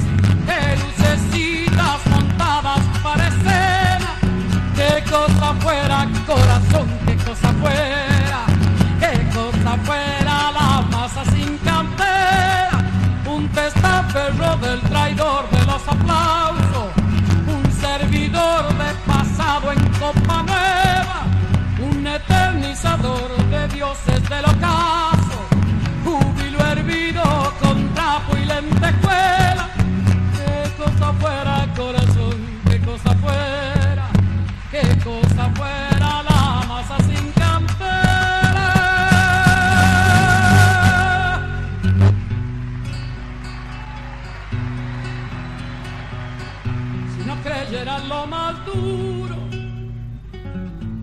Creyera en el deseo, si no creyera en lo que creo, si no creyera en algo puro, si no creyera en cada si no creyera en lo que rompo, si no creyera en lo que escondo, hacerse hermano de Si no creyera en quien me escucha, si no creyera en lo que duele, si no creyera en lo que quiere, si no creyera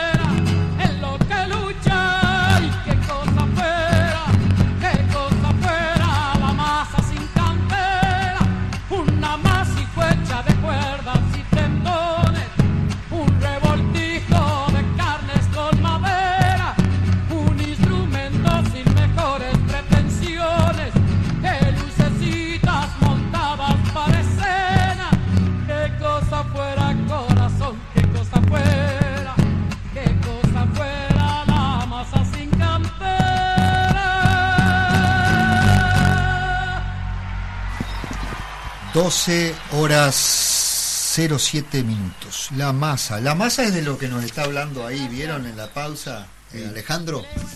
Sí. Pero no es la masa precisamente la que decide hacer la guerra. Si estamos hablando de la caída de las Torres Gemelas, eso fue una, una gran excusa, digamos. Irak tiene armas químicas.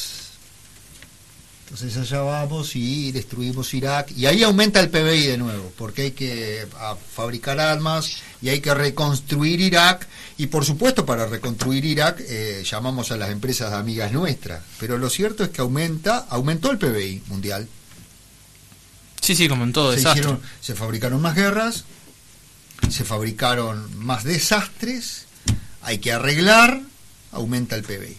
Bueno, esperamos, ya a esta altura del partido creo que no tenemos que decir más nunca que la medida del PBI no mide el bienestar de una población. Yo lo que tengo que decir es que eh, esta semana estoy llevando espinaca por cantidades. Después me llaman al 098-482-454, 098-482-454 y, y me encargan espinaca. Voy a estar llevando al local el lunes, el miércoles y el viernes. También tenemos miel de uno de nuestros amigos del Peri, una miel muy rica, muy buena. Tenemos miel en el local. Y esto va a ir, eh, nos vamos a ir ajustando a, a la realidad por estos días. Decía yo recién que la deuda de un argentino per cápita era, la tengo acá, la tenía con mis propios datos, pero por ahí me confundí euros con, con dólares. Son 9.400 de- eh, dólares la deuda de un argentino y la deuda de un uruguayo andaría eh, 11.000 dólares. Sí, poco más 12.000. según el cálculo que tengo. Mm. Sí. Este, Deuda, estaba un poquito con la deuda privada y ustedes se Sí. animaban a decirle a la gente por acá que más bien convendría no endeudarse, Sí, o sea hay- que no estaríamos siendo muy cornucopianos, estaríamos siendo pesimistas o realistas en todo caso. ¿Qué es eso de cornucopiano? Cornucopiano es cuando vos tenés este una especie de fe ciega en que algo te va a salvar, por ejemplo la tecnología. La tecnología, sí. Mm. Eh, Hay una frase que se hizo bastante popular en los últimos años, que fue bastante vilipendiada y tergiversada. Bueno, que justo es de Macri. ¿Cuál? A ver. La, la frase de que los argentinos estaban viviendo por encima de sus posibilidades. Uh, pero eso ya se había dicho en España. Y yo creo que en realidad es una frase que se puede aplicar a, al mundo está viviendo por encima Lástima de sus que lo dijo Macri. Lástima que lo dijo Macri. Es que el mundo, el mundo está viendo como si el mundo fuera infinito.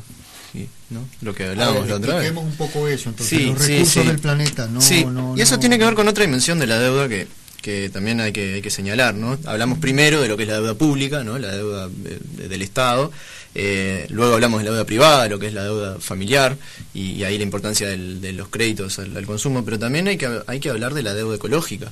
Es decir, todo esto se sustenta sobre actividades que, eh, en general depredan los recursos naturales, y, sabemos que esos recursos naturales en muchos casos no son renovables o, digamos, pueden ser renovables dentro de ciertos eh, límites, no se puede explotar indiscriminadamente.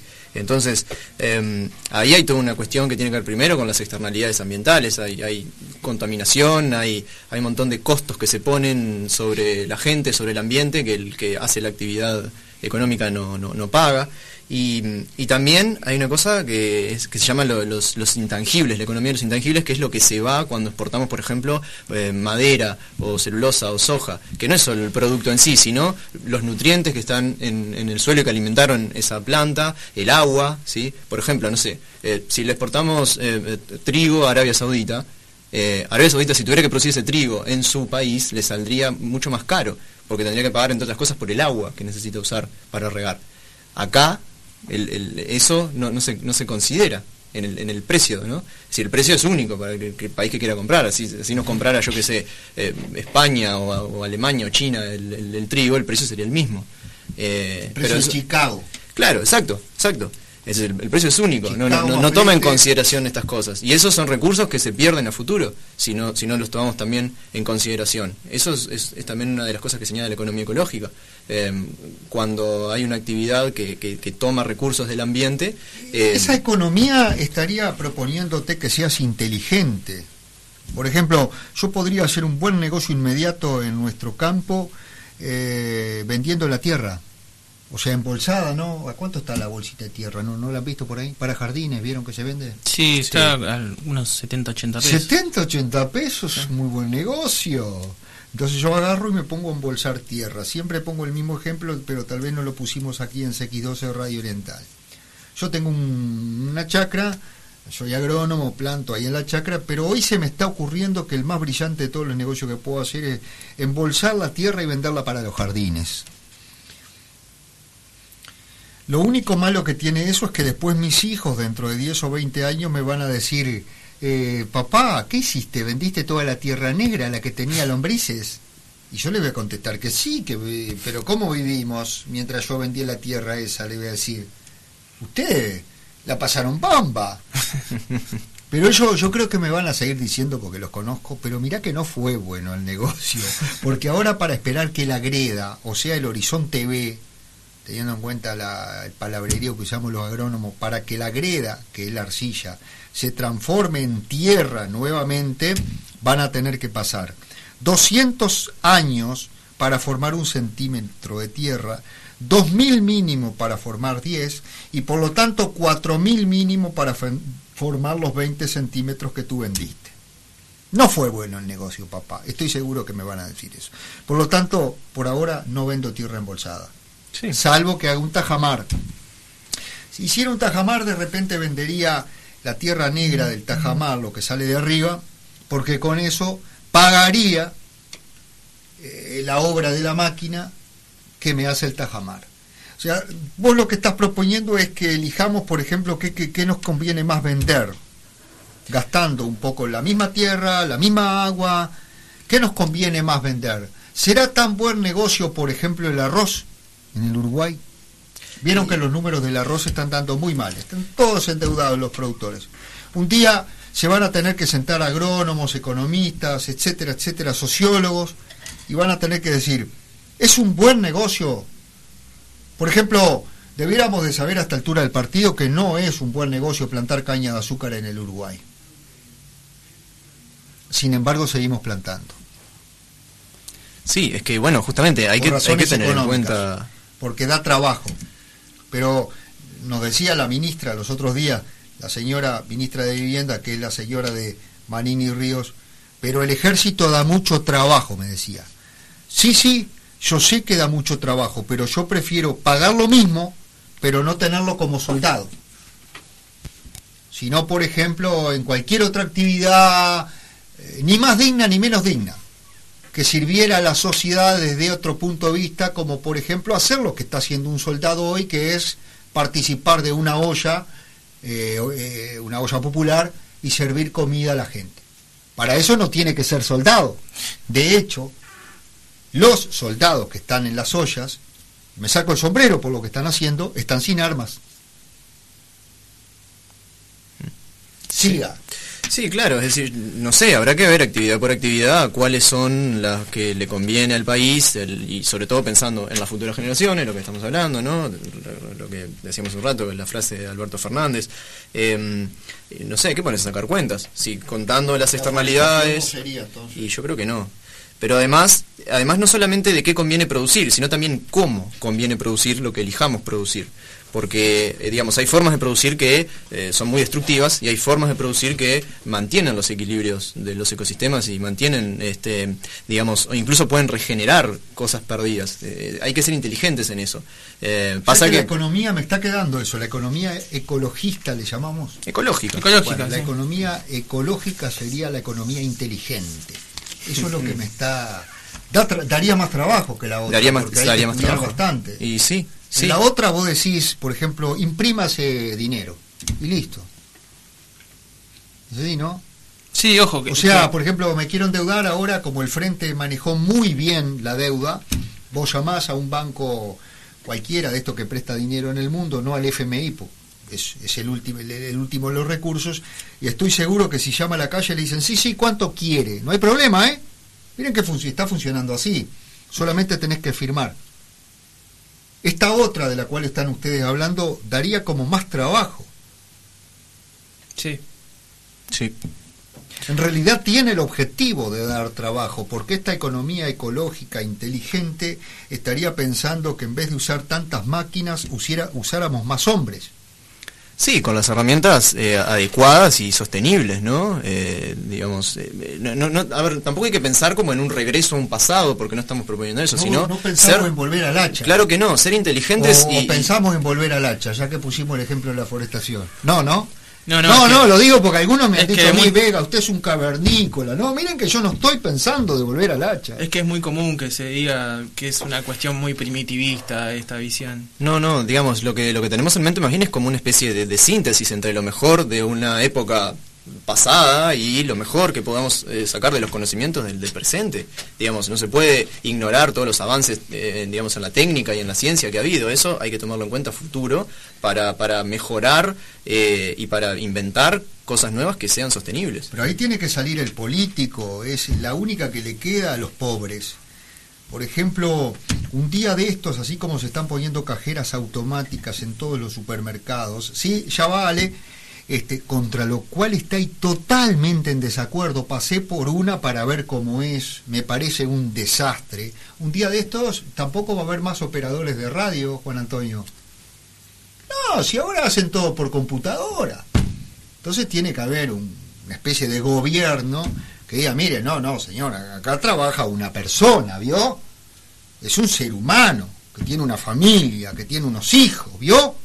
Salvo que hay algunas áreas que son muy competitivas internacionalmente, por ejemplo, los bancos, donde tú no te podés negar a que eso sea de esa manera porque desapareces del mapa mundial.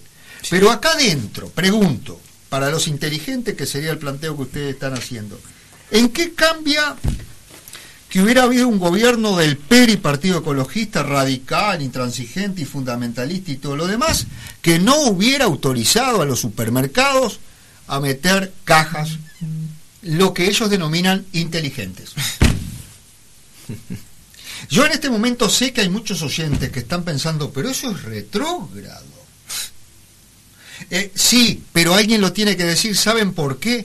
Porque ya están andando los coches sin veí- sin este sin choferes. Entonces un día de estos no va a haber más taxistas, no va a haber más omnibuseros, no va a haber más camioneros, no va a haber más nada va a haber. Y yo ahí le pregunto a todos estos cráneos, ¿cómo va a funcionar la cosa? Yo creo que lo que es retrógrado, perdón, eh, es, es, es- es no ver eh, cómo funciona. Por ejemplo, tenemos el caso de, de los cajeros, de esto que, estaban, que estás diciendo ¿Estás de recién. acuerdo con eso? ¿Estás Estoy de acuerdo, sí, con sí, sí, estoy de acuerdo yo, con eso. yo me voy. Pero- sigan ustedes, no, no, me voy a hablar con Juan Antonio un ratito, sigan ustedes 10 Este- minutos. Recuérdenme la, la tanda ahí a las 12. Están muy de acuerdo conmigo, queda feo. Voy a preparar el próximo tema musical. Este, no, la cuestión es, es que, mm, digamos, ¿a quién beneficia ese avance de la automatización? ¿no? Porque perfectamente podríamos pensar, bueno, tenemos esta tecnología que nos ahorra un montón de, de- trabajo ¿no? que podrían realizar las personas, ahora lo realiza la máquina. Eh, ¿Por qué no dividimos el tiempo de trabajo que queda para las personas, eh, que trabajen menos horas, que reducimos la jornada laboral, repartimos los beneficios y, de esa forma, o sea, no hay un desempleado y un trabajador súper explotado que, que sigue trabajando 8 o 10 horas diarias eh, al lado de, de la máquina que le sacó el trabajo a su compañero. Entonces, eso, eso también hay que tenerlo en cuenta y hay que pensarlo y hay que proponer algo al respecto, ¿no? Porque, digamos, la tecnología no es ajena a la política. No, claro. La cuestión es, que se, se introducen todos estos cambios para reducir los costos de las empresas. Reducir el, el costo mano de obra principalmente. Sí, claro. eh, digamos, ahí... eh, y, esto también yo quiero subrayar que puede funcionar en un contexto donde hay recursos como para, como para crecer y, y- en cierta forma despilfarrar. Eh, ahora estaba pensando en, en lo que es la- la- las propuestas económicas de, de que no son muy conocidas, ¿no? Pero las propuestas económicas de Gandhi. Eh, cuando Gandhi, el líder eh, que- independiza la, India, se encuentra con una situación eh, terrible, ¿no? ¿Qué, propone para la India? Que acaba de ser una situación de, pobreza extrema. Eh, digamos, lo que la economía ortodoxa le, aconsejaría sería, bueno, tecnologizar las actividades, ponerse a producir algunas materias primas, exportar para generar divisas y a partir de eso, no sé, redistribuir en el mejor de los casos. Pero lo que Gandhi proponía era otra cosa, no, un país pobre lo que necesita es empleo, hay que dar empleo.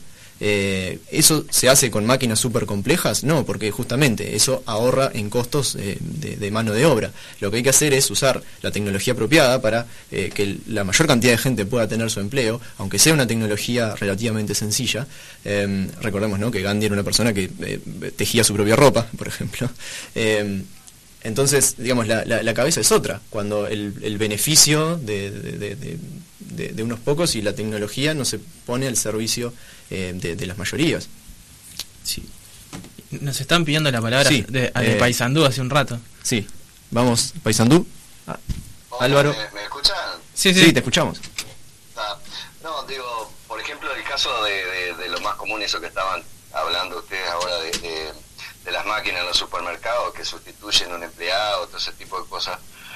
Digo, pienso que las medidas que podrían tomarse, hablando localmente acá de Uruguay o nacionalmente, como quieran decir, este, que se podría simplemente este, que pagasen un, un ficto, un aporte por esa máquina que coincidiera con lo que es este, el aporte de un empleado.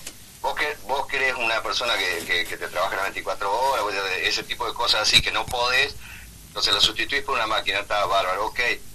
Vos aportás, el patrón tendría que aportar por esa máquina un ficto que coincidiese con lo que con lo que te sale un empleado. De ahí se podría crear un fondo este extra para esas personas que quedaron este vamos a decir que pasaron a, a ese seguro de paro porque digo de alguna manera digo, está, está bien digo si si si vos este, no estás generando empleo en seres humanos ¿ah?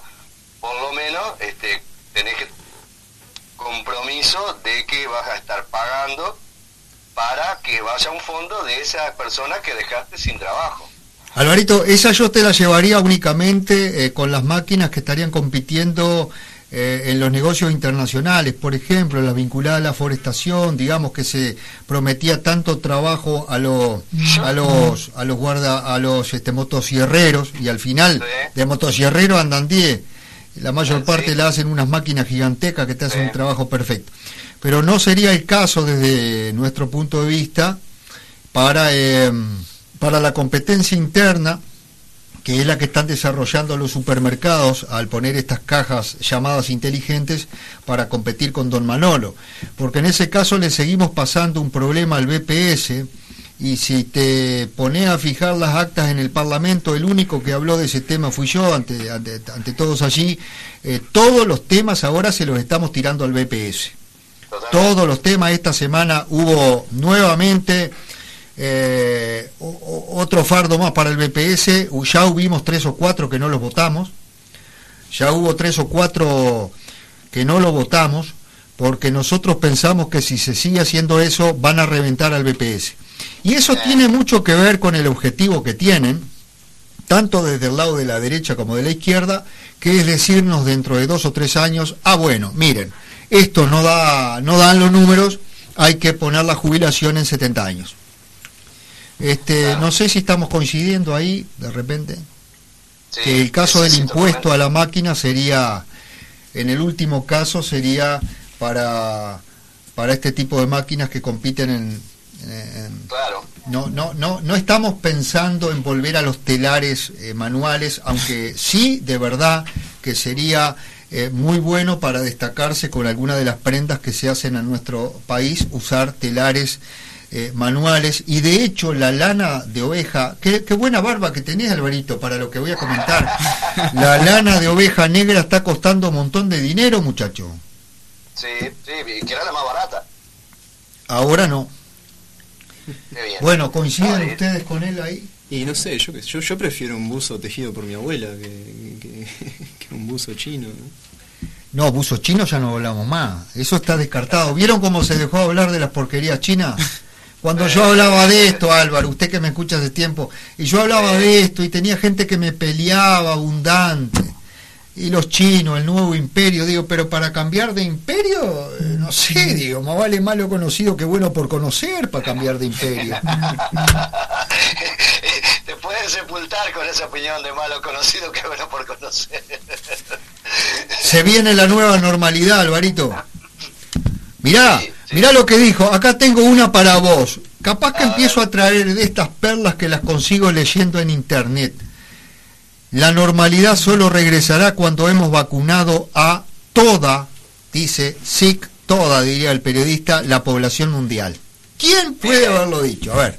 Bill Gates. No, te regalo una planta de moringa, te voy a regalar. ¿Quién? Bill Gates. Ah, Bill Gates, sí, bien, bien, muy bien, Lucifer. Qué bueno que estuvo con esto. Impresionante. Bueno, más para decir por acá, compañeritos jóvenes. Eh, no sé Pues no si- quiero que se vayan con, con- con- con la idea de... El programa de radio va a ser así, si no se transforma en un programa aburrido, pero hay que decir más o menos todo lo que uno tenía calculado. Era más o menos. A mí me quedó por hablar de la renta básica universal del PIT-CNT, pero podemos instalarlo como tema para el próximo domingo. Si me César. Sí, sí Ayer sé que paisandú. hablamos, sé, sé que hablamos de en el reverde de, de la 501 y 502 que vos diste tu exposición, pero también por ahí estaría bueno alargarla en este medio que tenés vos ahora que va para todo el país. Ok, pero ya podría ser tema para el domingo que viene. No, no, no, para, eso te estoy diciendo, para el domingo que viene. Está, porque incluso vamos a tener algunas reuniones extra esta semana. Nosotros, Álvaro, venimos con lo que te comenté ayer en el Reverde. El Reverde es una audición de... Contale vos mismo lo que es el Reverde a la gente que está escuchándonos por Oriental, a ver. Bueno, el Reverde es un programa que sale por FM más 101.3 de Paysandú. Más. Es el único pro- más, sí, Más. Es el único. bueno, yo soy de Paysandú, no pronuncio tanto la S. A, a vos se te pegó el montevideano ya. Este, nosotros este, somos el único programa 100% dedicado a la ecología política en todo el litoral uruguayo argentino y este hace vamos en el programa 118 ya este, con más de dos años de- de- de, de, de- de estar en el aire y este contamos con una, una buena audiencia. Y este y bueno estamos tratando todos estos temas. Somos un- también otro programa del Peri este, para, para esta zona que lo pueden lo que pueden escuchar por aire. Y también se puede ver por este Facebook por el sitio El Reverde Radio que lo transmitimos este, también por por esta, por El, esta manera el Reverde Radio, el Reverde pones en Facebook el próximo sábado a las 7 de la mañana. De 7 a 9 todos los sábados Bárbaro, me está pidiendo, nos está pidiendo la palabra Alejandro desde Maldonado. ¿Cómo estamos? Ya le estamos agarrando la mano, Ale. sobre todo con el tema de silenciar el micrófono para que no Sí, silencie, que no, que no se haga la, la puteada, silencie, silencie. Me gusta, me gusta bastante el tema de, de economía ecológica. Este, cuando hablabas de las cajeras, de los cajeros inteligentes y todo eso, Y precisamos políticos inteligentes. Eh, pero la, la economía ecológica sí hay gente que la malentiende y piense que nosotros decimos que hay que vivir abajo una toldería y limpiarse la cola con chilca y no, no es tan así. Pero si nosotros, por ejemplo, le decimos al que está por construir su casa hoy, mire, eh, el Portland es una estafa, usted puede hacer su casa de barro y paja, eh, hacer una eco casa y va a gastar una, una décima parte de lo que de lo que gasta en una construcción, digamos, tradicional, por, que no es tradicional. porque Y si- y si no- En Uruguay era el rancho de terrón con techo de paja. Y ¿Cuánto si, sale? y si no vaya por ahí, por San Ignacio. Tenemos, tenemos muchos compañeros, muchos compañeros a lo largo y ancho del país. Tenemos uno, no sean parca ahora, que está encarando el proyecto de hacerse su casa. Eh, es- este BPS le exonera porque es una construcción que le cobra, creo que solo por el techo de lámina o algo así. Entonces, hay, hay una economía ecológica que se puede llevar a cabo. Hay un decrecimiento real que se puede hacer y se puede aplicar en cada hogar. El tema es animarse, el tema es no tener miedo y una casa de adobe de paredes de 20 centímetros va a durar lo mismo que una casa que usted va a gastar en bloque, en ticholo, en polar, en varilla.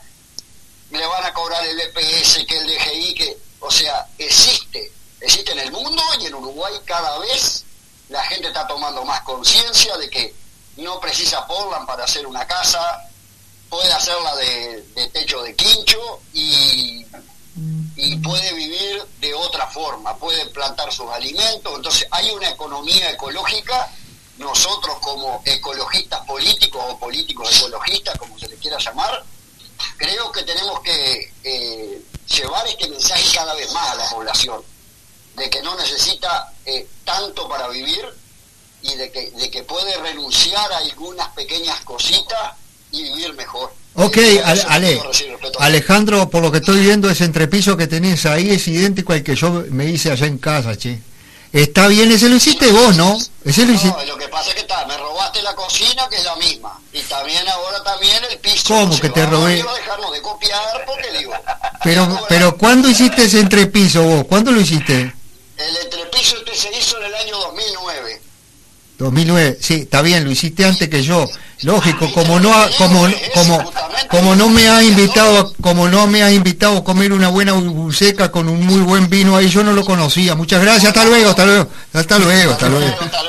Bueno, le damos la despedida a todos que están ahí, ya estamos entrando en la etapa última. Gracias Alvarito, gracias Andrea. Vemos, veremos a quién tenemos el próximo domingo por internet. Como les decía recién, el programa hoy va hasta las 13 horas. Este, ustedes saben que hay un edificio de cuatro pisos eh, hecho de barro, paja, materiales eh, naturales ya en el Uruguay. No, ¿dónde? Eh, qué buena pregunta me hizo. En San Ignacio. Que yo sepa, ahí no vive ningún pobre. No. Bueno, ahí hay muchas casas hechas de, de barro. ¿Les parece si ponemos un temita más que me gustaría escuchar? Eh, un par de mensajes eh, ecologistas y luego entramos en esta última parte del programa. Vamos, vamos.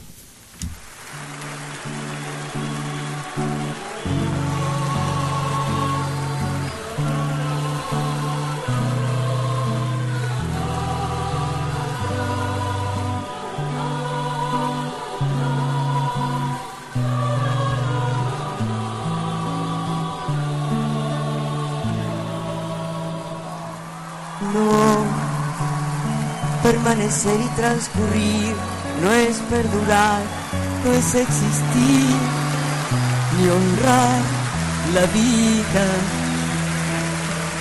Hay tantas maneras de no ser, tanta conciencia sin saber, adormecida. Merecer la vida no es callar y consentir tantas injusticias repetidas. Eh, una virtud es dignidad y es la actitud identidad más definida. Eso de durar y transcurrir no nos da derecho a presumir porque no es lo mismo que vivir, honrar la vida.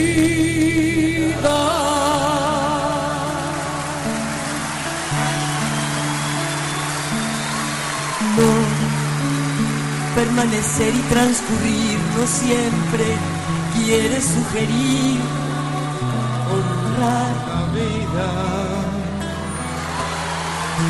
Tanta pequeña vanidad en nuestra tonta humanidad adormecida.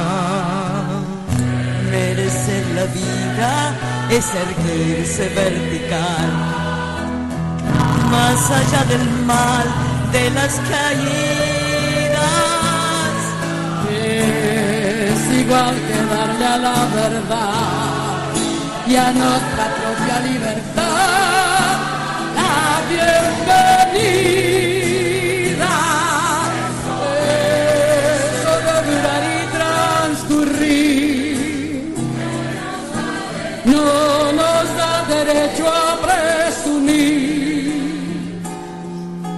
porque no es lo mismo que vivir.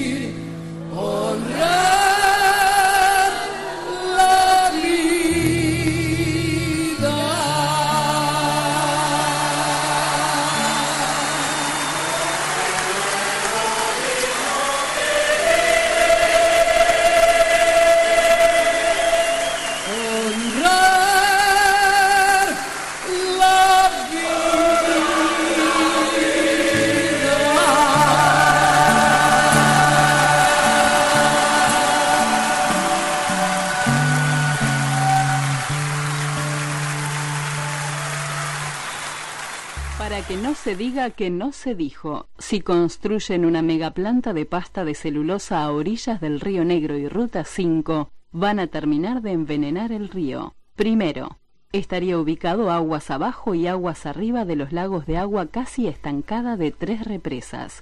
Segundo, el río Negro ya tiene un alto grado de contaminación de nitrógeno y fósforo que produce a menudo floraciones de cianobacterias.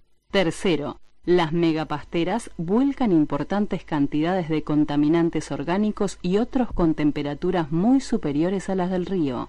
Cuarto, el río Negro tiene un caudal 10 veces menor al río Uruguay.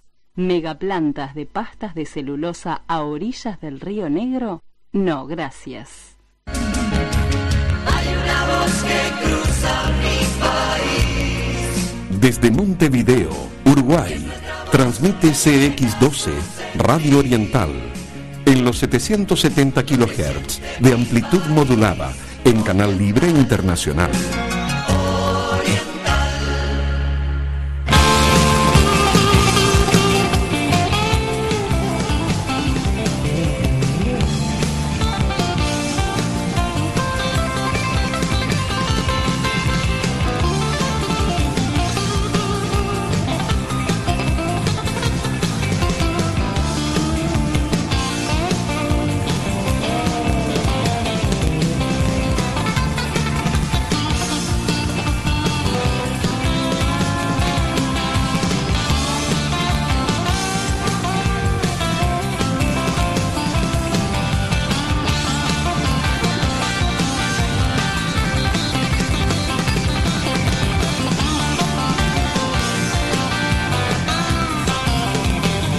Doce y 39 arrancamos a irnos. Bueno, este bajo un poquito acá, muchachos, este tengo 100 WhatsApp y alguno para leer, tengo unas decenas de mensajes de texto.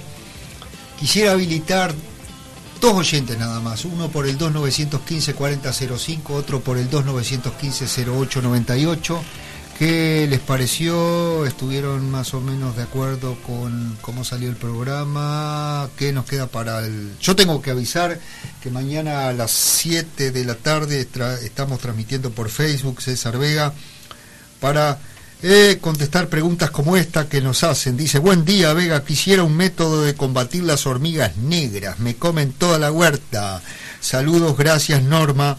Arroz o encontrar el hormiguero y matar la reina con mucha agua y una pala de posear, pero de eso es justamente de lo que hablamos mañana a las 19 por Facebook. Metete ahí que lo vas a tener sin duda. ¿Ustedes?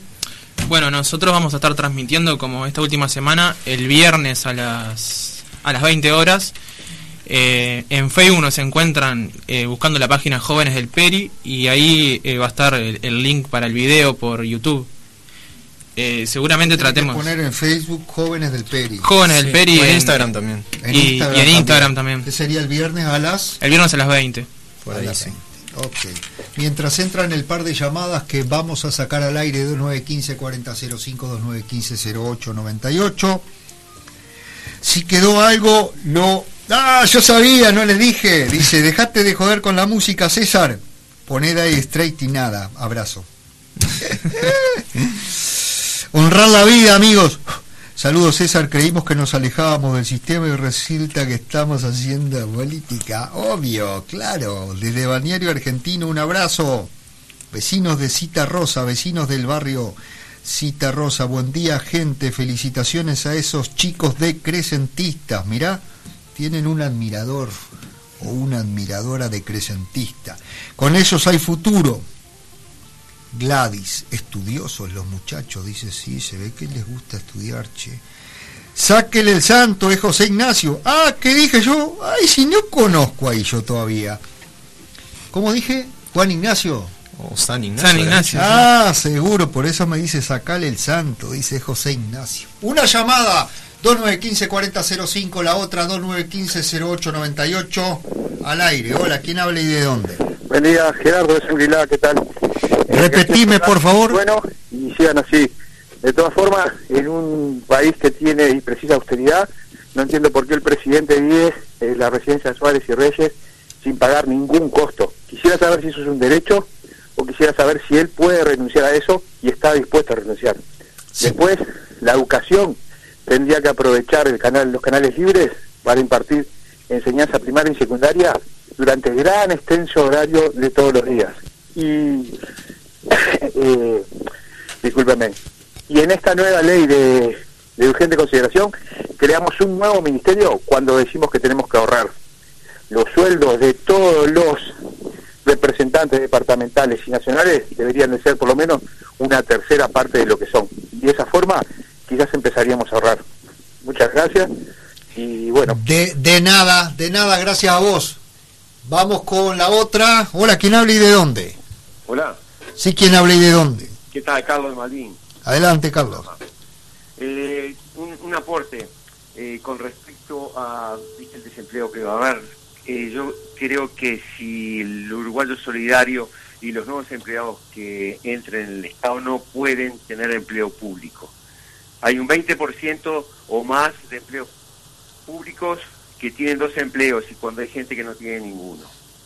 Eso habría que ver, que firmen algo como hacen en impositivo. ¿Es empleo público o privado? No los dos, porque ahí están sacando gente. Eso Claro. para ver. Y usted que dice yo también tengo hijos y nietos, esto es para dentro de 20 años, porque el peso del Estado es muy grande, tenemos que hacer un, entre todos los uruguayos, no podemos tener 19 departamentos, intendentes, sus séquitos y todos los gastos, tendríamos que unirnos a hacer 10 departamentos y ahí bajaríamos un poco más, no puede ser que tenga una intendencia con 5.000, 6.000 habitantes por un departamento, eso tenemos que, para adelante, hacer una ley pero para adelante, para dentro de 20 años, que los políticos que están ahora no se sientan perjudicados. Gracias, Bueno. Carlos. Un abrazo grande. Oh, totalmente de acuerdo. Yo creo que hay que ir de entradas, administrar un par de zonas que están bien claritas. Hasta las, hasta la garrapata las marcó una vez. Del Río Negro para arriba y del Río Negro para abajo, como zonas para administrar el país. Uno de los motivos más grandes del crecimiento de la deuda pública del Uruguay es el endeudamiento de las intendencias. Porque si se hace clientelismo político en, en, desde, el, desde el gobierno central, mucho más se hace desde las intendencias. Hay que ponerles un parate a las intendencias en el gasto, de acuerdo a la cantidad de habitantes y territorio que tienen, eso es muy, muy sencillo, ¿no? Una cuestión que me acuerdo estuvimos charlando en el local el año pasado es que con la creación de esta ley que dio lugar al tercer nivel de gobierno, eh, se le otorga la potestad a las intendencias de crear municipios y hay departamentos como en Cerro Largo que se crearon una cantidad desproporcionada de municipios para lo que es el departamento. Las, La alcal- ley- las alcaldías. ¿no? Sí. La ley más anticonstitucional de todas, dicho por quienes nos, nos dieron las clases en el Parlamento antes de entrar, que eran, este, bueno, politólogos, constitucionalistas, este, bueno, no- estaban todos los más importantes ahí. La ley más anticonstitucional que tenemos es esa. Bueno, de WhatsApp leamos algo. Hola, acá Víctor. Hola, César. Víctor, hay que entrarle al diente a la arquitectura bioclimática, dice, y que no es exclusivamente las casas de barro. Buen domingo. Sí, me imagino, Víctor, manda más info, casas de madera. Bueno, hay muchas cosas para hacer, ¿verdad? Utopía. Pero otra forma es que los empleados públicos hagan sus vacaciones aquí. ¡Wow! ¡Qué buena idea, che! cuánta gente, pensar que se ve como un, un dato positivo de confort de una población la cantidad de gente que viaja en avión por año hacia el exterior, ¿no? Vieron que los cielos están muy limpios ahora que se está gastando poco combustible en los aviones, ¿no? Aumento de impuestos a lo importado también propone las licitaciones para mantenimiento de parques públicos. Hay que usar la SADA y no el glifosato. No a la acumulación de cargos públicos. Excelente, dice el oyente que habló por teléfono recién. Bueno, apoyo el llamado a sala de los ministros de UPM. Sugiero que los directores de entes que cobran tres mil dólares, vendría a ser, pasarlo a pesos uruguayos, eh, y que con sus actos perjudican al ente sean sancionados con el descuento de su salario. Fíjese, Vega, usted es elegido y gana igual, ¿qué dice? que un, que un desconocido. Bueno, está, pero fue elegido también el desconocido, no importa. Eso es la democracia, con sus pros y sus contras. Buenos días, divinos temas musicales hoy. Además de espinacas, tienen plantas de moringa en el local. No, las de moringa van a estar prontas, pero en la primavera. Estoy de acuerdo con el señor de Paysandú. Ah, es el de Maldonado, acerca de Alejandro, acerca de las construcciones ecológicas. En este momento estoy haciendo un curso de arquitectura sustentable por medio de un instituto en Argentina. Es muy interesante. Bueno, me alegro y que le vaya muy bien. Saludos, Rodrigo, desde Sayago. Dice Vega y las AFAPs. No van a hablar de las AFAPs. No se le va a pedir ningún tipo de ayuda a las AFAP. Se llevan la recaudación, la mitad de la recaudación jubilatoria por nada. Si ese casi por nada lo debo entender porque en realidad el BPS les hace casi todo el trabajo. Arranco por los primeros WhatsApp que entraron. Buen día, dice, ¿no tiene más programa en la FENI? No, estamos en la Oriental. Che, hace rato ya que lo dijimos. Estábamos en duplex, pero ahora quedamos solo por acá. Buen día, Vega. Buen día, repita el nombre del libro. Ya lo dijimos. ¿Lo tienen por ahí, muchachos? Lo tengo por acá. De la ciudad del campo. De la ciudad del campo y también está el libro White. de ¿Cómo tanques es, llenos? Ellen White. Ellen White, de la ciudad del campo. y tanques llenos y estómagos vacíos. Capaz que preguntaba por ese. Estaban los dos. Ah, muy bien. Dice también Ellen White que no solamente es que hay que sacar al hombre de la ciudad al campo, porque si no va a sufrir mucho en las grandes ciudades, sino también dice que hay que sacarle la ciudad al hombre de la mente.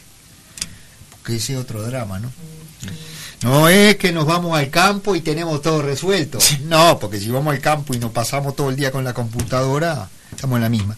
Buen día, Vega, te estamos escuchando, dice, de paso la arena. Ah, pero acá cerquita, Winston. Buenos días, no los localizo en la radio. Bueno, le vamos a avisar a este amigo, ponese X12, le voy a poner acá, macanudo, che. Bueno, después Jorge de Ucot, jubilado de Ucot, grande, te mando un abrazo también para vos. Buen día, César. Espinaca va a ver entonces. Luego me llaman al 098-482-454. Estoy llevando espinacas por pedidos para todos los vegetarianos. Al local lunes, miércoles y viernes voy a poder llevar. Tienen que arreglar conmigo por el 098-482-454. Buen día César, ¿cómo hago para comprar tus espinacas? Bueno, lo que acabo de decir.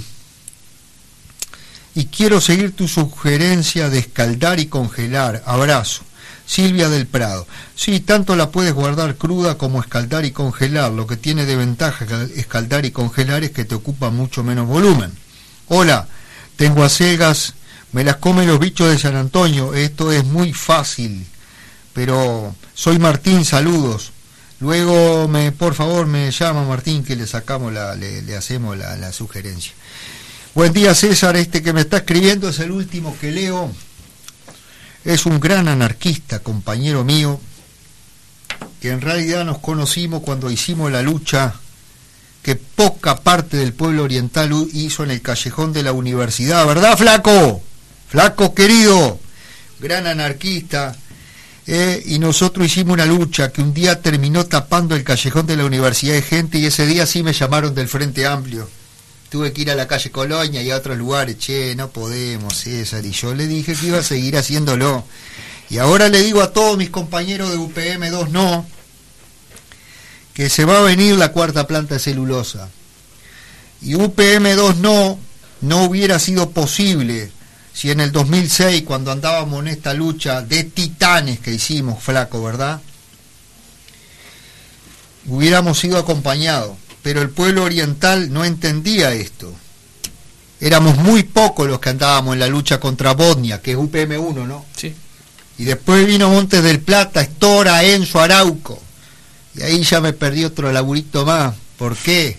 Y así ahora estamos acá, porque es perder algo para ganar algo más importante. Lo que sí hay que decir siempre es lo que uno piensa. De la entrega de la soberanía uruguaya que hizo a puerta cerrada el Pepe Mujica el popular Pepe Mujica, los primeros actos corruptos que hubo en la firma con una de estas empresas multinacionales, no fue con Bosnia, fue con Estora Enzo Arauco, que un día van a tener que hablar acá en Monte de Plata de la contaminación que produjeron en Chile, estas empresas chilenas que se asocian con las suecas, pero éramos muy pocos. Si hubiéramos dado una lucha bien inteligente en aquel momento, no tendríamos que andar dando esta lucha contra UPM. Flaco querido, estás diciendo entonces, buen día César, cuando puedas leer atentamente esta patente de Microsoft. Coincide con lo que venís analizando y nadie está difundiendo la noticia. Ay, te quemé, flaco Carlos, que sos uno de los que me pasás este tipo de información. Bueno, chao. Este mensaje fue eliminado, venía desde el anterior, desde Colorado, Estados Unidos de América, desde donde nos están escuchando. Bueno, y por cumplir, yo después los leo, quédense bien tranquilos que yo los leo a todos en casa, pero por cumplir vamos a los mensajes de texto. Vega, con todo respeto, a ver qué decía. Ah, este me mandó seis o siete. Voy a ir para el primero, sería este de las 10 y 31. Vega, ¿no puede hacer algo en el Parlamento para frenar UPM2? Me preocupa mucho, Silvia. El tren en Sayago. Rezo, por favor, Vega, en contra de esto. Vega, con el Jesús de la misericordia, que Dios lo bendiga, pero haga, haga algo por UPM. Yo saqué la bandera. ¿Qué más puedo hacer? Ahora voy a apoyar a Luz, que llama a Sala a todos los ministros, pero estamos en minoría en el Parlamento, con UPM. Todos los del frente que están en una coalición están a favor y todos los otros de la otra coalición, menos Cabildo Abierto, están a favor. Bueno, decía con todo respeto, a mí y a mis amistades nos gustaba más el programa de antes. y quiere que le diga lo que dice acá, dice, esto es feo, Ana. ¿Qué es feo? Bueno, entonces nosotros, como le dije de entrada, vamos a ver luego con los WhatsApp y los mensajes de texto cuál va a ser el tipo de programa definitivo que vamos a hacer para la gente. Porque así como ella dice que no le gustó, vamos a ir a otro mensaje que nos va a decir que es maravilloso. Bueno. Hoy pasamos música, eh, vamos a tratar de seguir pasándola, nos da como para armar en esos minutos de qué vamos a hablar en el siguiente espacio. ¿Qué quedó por decir a último momento si es que hay algo? No, quedó justamente una cosa que mencionaba uno de, de los oyentes, que es la, el tema de las AFAPs. Que, Bueno, lo incorporan si quieren para el próximo domingo, si quieren venir por acá y nos estamos poniendo de acuerdo en hablar de ese tema. Sí. Nosotros ya tenemos una postura en el PERI que estamos totalmente en contra de las AFAPs. ¿Ustedes sabían eso? Sí, sí. Ya de la época del Picho López y de Don Acosta que falleció, un comunista, camarada viejo que me decía, solo basta que me digas que estás en contra de la AFAP y dejo de votar al frente y los voto a ustedes. Porque el frente se quedó con la AFAP, ¿vieron? Entonces el problema de la AFAP es que el BPS le hace todo el trabajo y ellos eh, está, están ganando excelentes dinero por no hacer nada porque lo único que hacen es invertir en títulos de deuda, forestación, ganadería intensiva. Y ahora no saben ni en qué carajo quieren pueden invertir porque si no les das títulos de deuda del Estado uruguayo no saben pero les pagamos sueldos de 600 mil pesos por mes a algunos de ellos Sí. y yo quiero hacerle una pregunta bien clarita a todos los políticos, porque el PERI quiere tener una bancada tan grande como la de Cabildo Abierto en las elecciones que viene. ¿Cuándo es 2024 si, llega, si llegamos? no? Sí, llegamos a 2024. Vamos a ponerle eso que queda lindo para despedirnos, si llegamos. Porque así como va el mundo, Mafalda, escuche una cosa, queremos tener una bancadita bastante más grande que la que tenemos. Pero esta que tenemos ya nos da la posibilidad de hacer este programa. No es poco. Pero en ese caso, nosotros estamos eh, proponiéndoles a ustedes que quienes quieran cerrar el Parlamento, que esto se pueda hacer por un plebiscito, nos manden un mensaje para militar, para juntar la firma, al 091 74 1330. Cuando seamos mil los anotados allí, ¿ustedes ya mandaron mensaje? El Senado. ¿Qué dije? El Parlamento. No, el Parlamento lo cierran Sí, los sí, milicos nomás. El Parlamento El lo cierran los milicos. Que ahora Bolsonaro lo quiere cerrar. ¿Qué, qué dije? El Senado. Yo dije el Senado. Bueno, ¿ustedes ya mandaron mensaje ahí? Yo mandé mensaje. Ah, bueno, me quedo tranquilo. Entonces, luego de hacer esa, esa proeza, que vamos a ver cómo nos va, viene otra, que es la juntada de firma para ver si podemos echar para atrás las FAPs. Porque la pregunta que se tienen que hacer todos los políticos en el último minuto, les voy a decir cuál es. Ahora mismo el gobierno del Frente Amplio le estaba pidiendo plata emprestada, como decimos en campaña, a las AFAP. Ustedes vieron, ¿no? Sí. como más o menos la mitad de la deuda. Nuestra está en manos de residentes uruguayos y gran parte de las AFAP.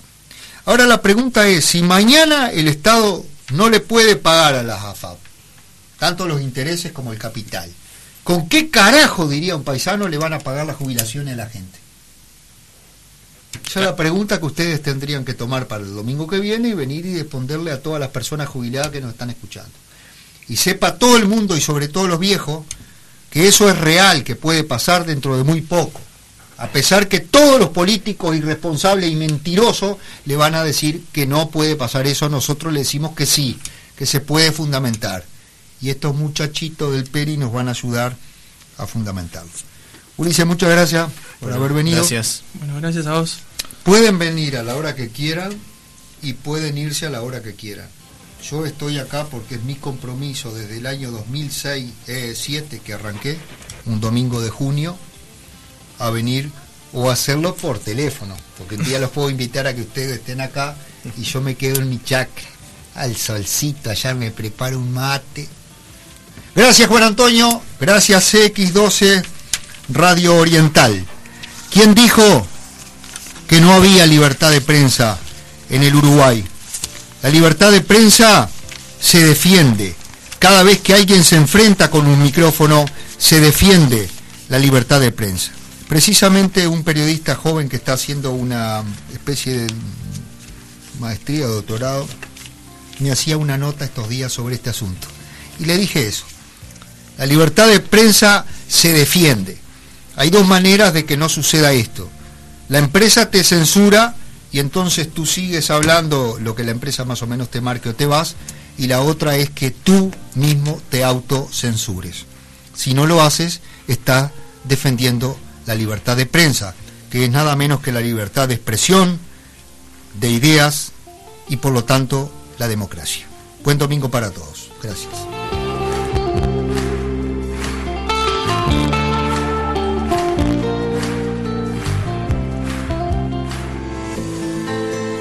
Usted está escuchando un programa con los pies en la tierra, los domingos a las 10 de la mañana, del agro, la selección acertada, el ecologista.